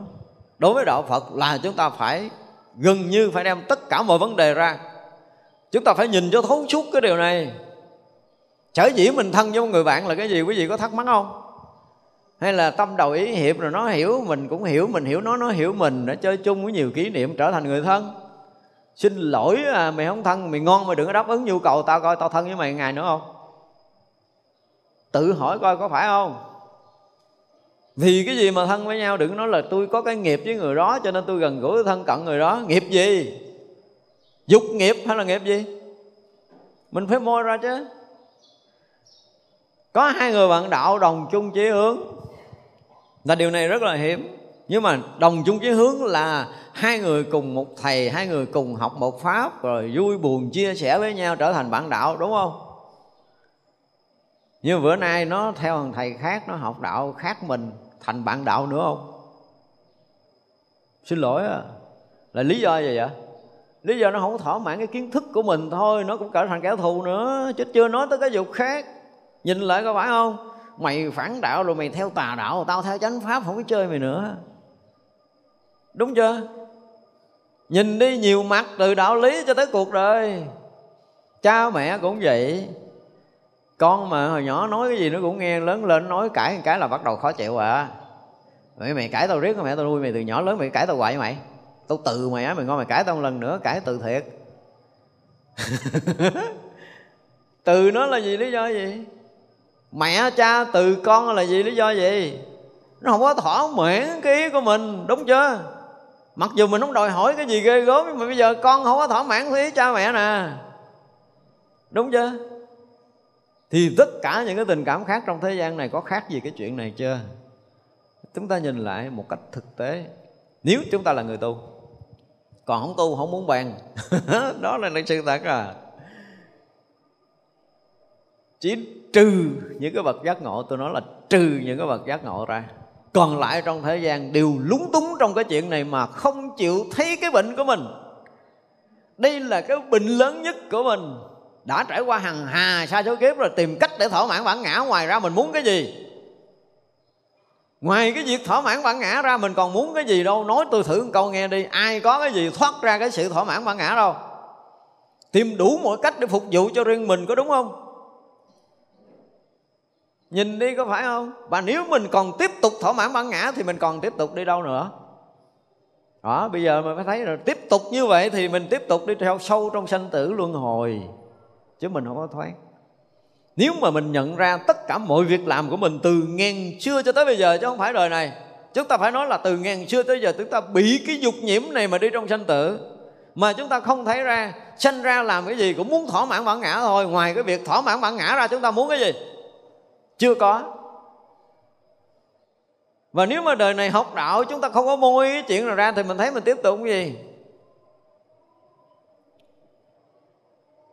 Bạn mình đang chơi thân với mình, có nghĩa là nó dồn hết cái tình cảm, cái tâm tư, nó đáp ứng được tất cả những cái điều mong muốn của mình, được gọi là thân.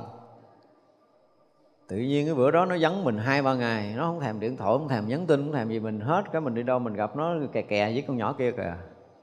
Rồi xong, chấm dứt cuộc tình.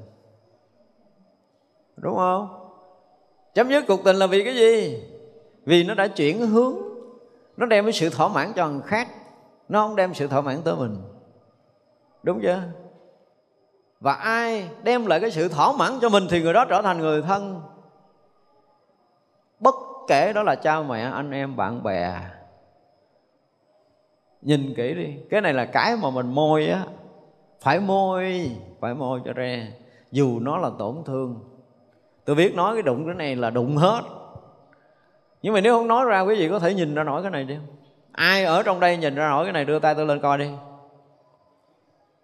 Và không môi cái này ra, mình có nhìn thực tế về mình đang muốn cái gì chưa? Thành ra bây giờ nói cái này để mình nói cái dục thoát ly của mình. À, bây giờ bắt đầu đánh đổi nè. Có dám đổi không? Có dám chuyển hướng không? Thay vì bây giờ từ xưa tới giờ chúng ta đã từng dục nhiễm, đã từng mong muốn thỏa mãn bản ngã, bây giờ mình cần cái dục thoát ly để phá trừ cái ngã chấp này. Mấy ai muốn? Và nếu chúng ta không muốn cái này thì mình thoát đi đâu? Và tiếp tục trầm luân sanh tử, hay là tiếp tục lệ thuộc với cái dục vọng của mình, hay là muốn thoát ra? Nhưng muốn thoát ra thì phải thấy nó sai từ đâu. Cho nên thấy khổ, thấy nguyên nhân của khổ. Nguyên nhân của khổ là cái này. Đây là cái gốc. Nếu không thấy nguyên nhân của khổ thì nắm thoát khổ nổi không? Và nếu không có đào sâu cái điều này thì mình thấy cái gì trong cuộc sống? Bây giờ thử quý vị nghiệm lại đi. Dành hết thời gian ba ngày, bảy ngày để nghiệm điều này đi. Thử coi tôi nói có trúng không? Đây là sự thật mà được ẩn khuất với tất cả những danh nghĩa của cuộc sống này. Nào là chung thủy, nào là đạo đức, lắm à. Nghe mấy cái từ đó tôi nói thiệt cũng đẹp lắm, nhưng mà nó rồi bỏ vô cái tủ sắt khóa nó lại đi. Thực tế mà nhìn cái đời sống của chính mình, mình đang theo đuổi cái gì? Ai cũng muốn thỏa mãn bản ngã mà, cho nên người nào thỏa mãn được là người đó trở thành người thân. Đó rõ ràng là sự thật của cuộc sống này. Đừng có nói cái gì hết, đừng có nói tình gì hết trơn. Ở đây ra không có cái tình gì hết trơn á. Nói thế gian nó bạc bẽo, xin thưa tôi có tình đâu mà tôi bạc. Nói là bộ phụ tình, tôi có tình đâu mà nào phụ. Không có, nó không có cái tình gì hết trơn á. Nó chỉ tìm cái người thỏa mãn cái dục đó thôi. Khi nào mà thỏa mãn thì nó thân cận, không thỏa mãn, không đáp ứng thì nó dẹp mình qua một bên, chứ tình gì. Nhưng mà nó giả bộ, nó là yêu, xin lỗi, nó dốc với nhau thôi. Ngon cái người yêu đừng có đáp ứng một lần thôi. Một lần không đáp ứng thôi, thử còn còn yêu nữa không, chứ đừng nói là hai lần. Thì yêu không? Nó dốc, gạt nhau thôi. Gạt nhau để thỏa mãn cái dục của mình, cố tình che lấp mọi thứ để thỏa mãn cái dục riêng. Phải nói một cái câu như vậy giữa cái đời sống này. Và chúng ta thực tế chúng ta nhìn đi, có phải vậy không rồi? Nó học đạo từ xưa giờ chưa có ông thầy nào môi, tôi môi. Tôi môi hết, tôi môi sát dán. Tôi môi để cho cái gì? Rõ ràng là mình đang lầm về cái chuyện này, mình đang gạt chính mình từ ngàn xưa cho tới giờ phút này rồi, bây giờ tiếp tục gạt nữa không? Đừng có thâm tình gì hết trơn á, ở đây tôi không có nhận ra nổi cái đó. Trừ tôi nói là trừ ngộ đạo thì họ sẽ nhận được cái thâm tình đạo vị, vượt thoát cái lòng chấp riêng tư bản ngã của mình. Họ không chấp nhận cái sự thỏa mãn cái ngã chấp để tiếp tục trầm luân sanh tử. Họ có một cái đạo vượt thoát này thì khi đó mới nói tới cái tình đạo bạn. Còn chưa tới đó tôi chấp hết á. Đừng nói lòng từ gì đây, nói dốc với nhau cho nó vui vậy thôi. Tôi thấy thiệt á, tôi thấy nhiều khi những cái từ ngữ của đạo Phật nó cũng đẹp lắm, nhưng mà nó vẽ, nó tô son gì đó, trét vàng gì đó. Không có gì đâu đó. Thực chất là không có một miếng nào trong cái đời sống này. Cái chất của tình đạo, cái chất của tình người không bao giờ có. Không phải là tôi người bi quan chán đời, nhưng mà phải môi ra sự thật này. Cái tình người nó có từ đâu? Có mấy ai thực sự là có tình người? Nếu như người ta không đáp ứng cái thỏa mãn cho mình thì tình ở đâu ra? Tình ở đâu? Tình bạn, tình thương, tình yêu, tình khỉ gì đó. Quý vị môi ra thử có phải vậy không nào? Bây giờ xét lại đi, xét lại đi. Những cái chuyện mà mình đang chơi, đang sống, đang vui là gì cái gì? Để thỏa mãn cái, cái, cái riêng của mình chứ gì? Không có nhu cầu thỏa mãn bản thân mình muốn cái gì không? Muốn gần ai không? Người gần chán chết, gần mất thời gian. Tôi đang tu, tôi muốn thanh tịnh á, gần mất thời gian. Nhiều khi cuộc sống nhìn ra thiệt nó ngỡ ngàng lắm, nhưng mà không có nhìn ra cái này thì sao mình thấy được cái bệnh của mình? Ở đây gọi là khám bệnh chung á. Khám bệnh tổng thể. Mà xin thưa đúng bệnh không? Trả lời câu đây đúng không? Không có giấu được với nhau cái chuyện này. Cuộc sống này chúng ta phải môi cho nó ra đi rồi chúng ta mới thoát được. Thấy được vậy rồi á, nếu mà quý vị mà không thức tỉnh nữa thì thôi hết bàn rồi, hiểu chưa? Thấy cho ra để mình có thể tỉnh thức thì đó là cái chuyện mà chúng ta muốn bàn ở đây. Hồi nãy giờ là mình đang nhắc đi nhắc lại cái câu là dục thoát ly mà Đức Phật đã dạy. Và chính Đức Phật cũng đã nói rất là rõ, ở cái thế gian này khen ta thì phải khen như thế nào cho trúng. Đức Phật nói rõ ràng là phải nói là ta có dục, ta hưởng dục và ta thấy được cái dục quạng, tức là cái nguy hiểm của dục để dẫn tới chìm đắm trầm luân trong sanh tử, và ta có dục thoát ly, ta có đủ ba dục. Thì bây giờ mình so với Đức Phật là mình đang có cái dục mà mình chưa từng thấy dục quạng. Đúng không? Mà không thấy dục quạng thì không thấy cái dục thoát ly, không có dục thoát ly, đó là một cái sự thật. Mà khen Đức Phật khen là cái người sống không nhà, người sống không gia đình, cái gì người sống thanh tịnh, Đức Phật không có chịu. Đức Phật nó khen ta đúng là khen vậy đó. Ta có dục, biết hưởng dục. Hồi là một hoàng thái tử thì thôi thôi không có cần bàn về dục nữa. Đúng là ta hưởng tận nguồn. Ăn uống ngủ nghỉ là tận nguồn. Người thế gian không so được.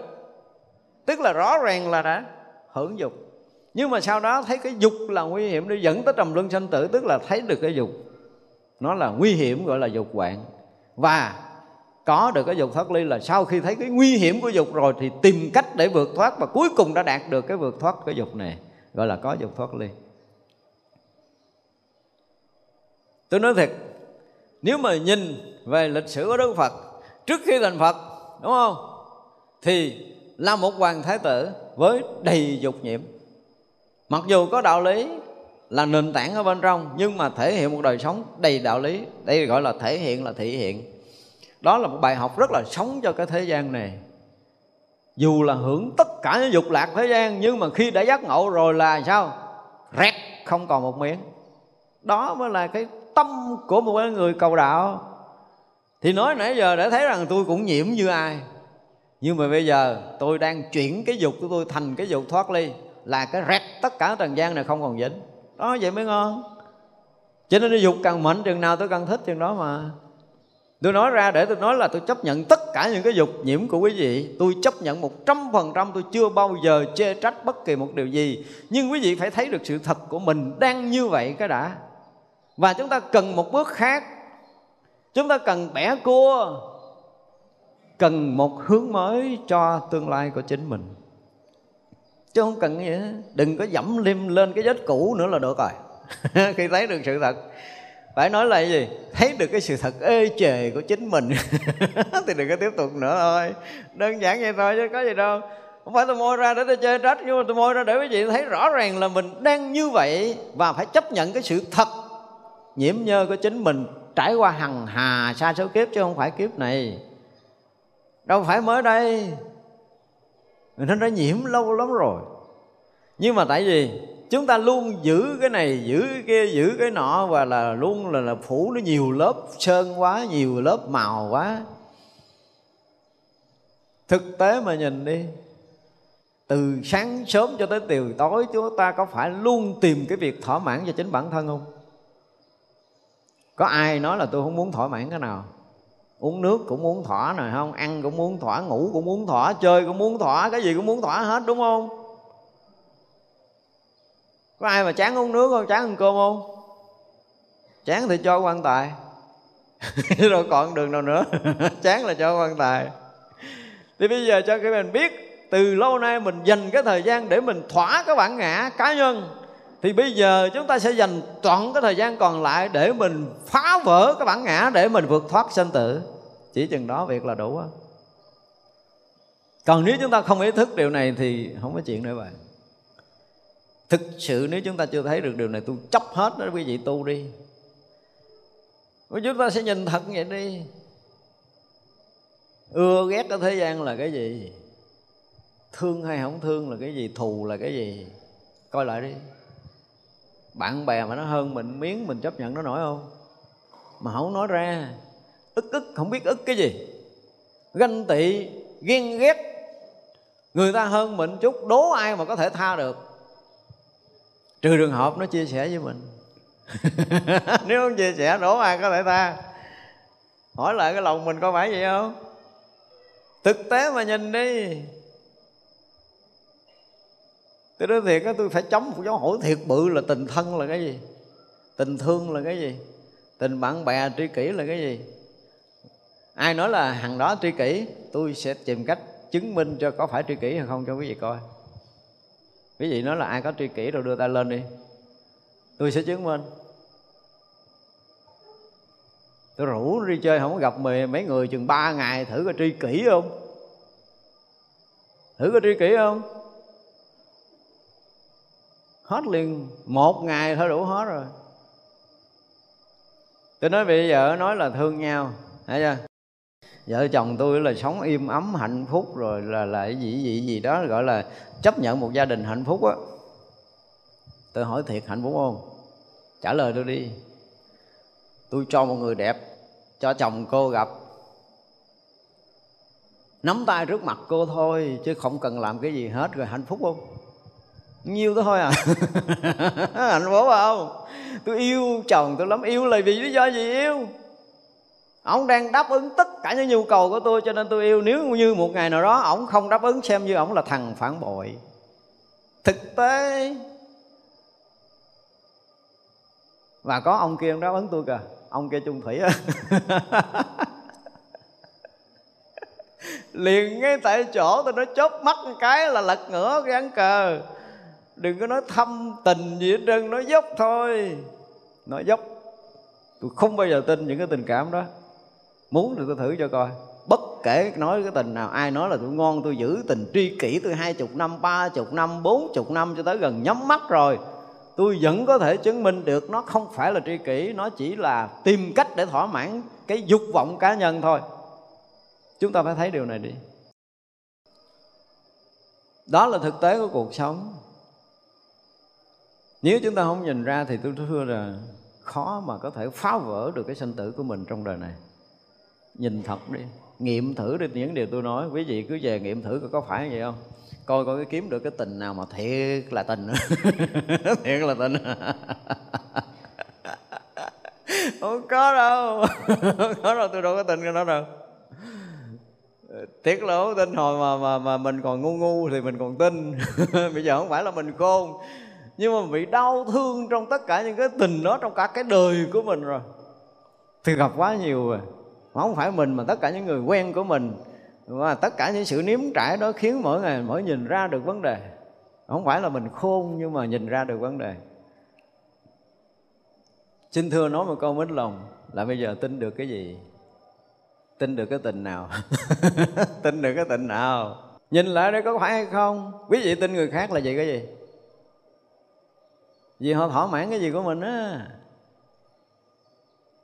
Ngày nào cũng thỏa mãn là ngày đó chấm hết. Chấm hết ngay tức khắc. Coi lại có phải không? Coi lại đi. Ở đây chúng ta học, ở đây chúng ta nghĩ.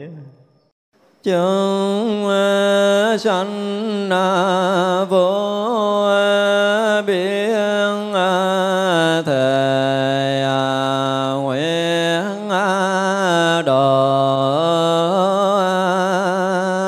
phiền não vô tận thể nguyện đoạn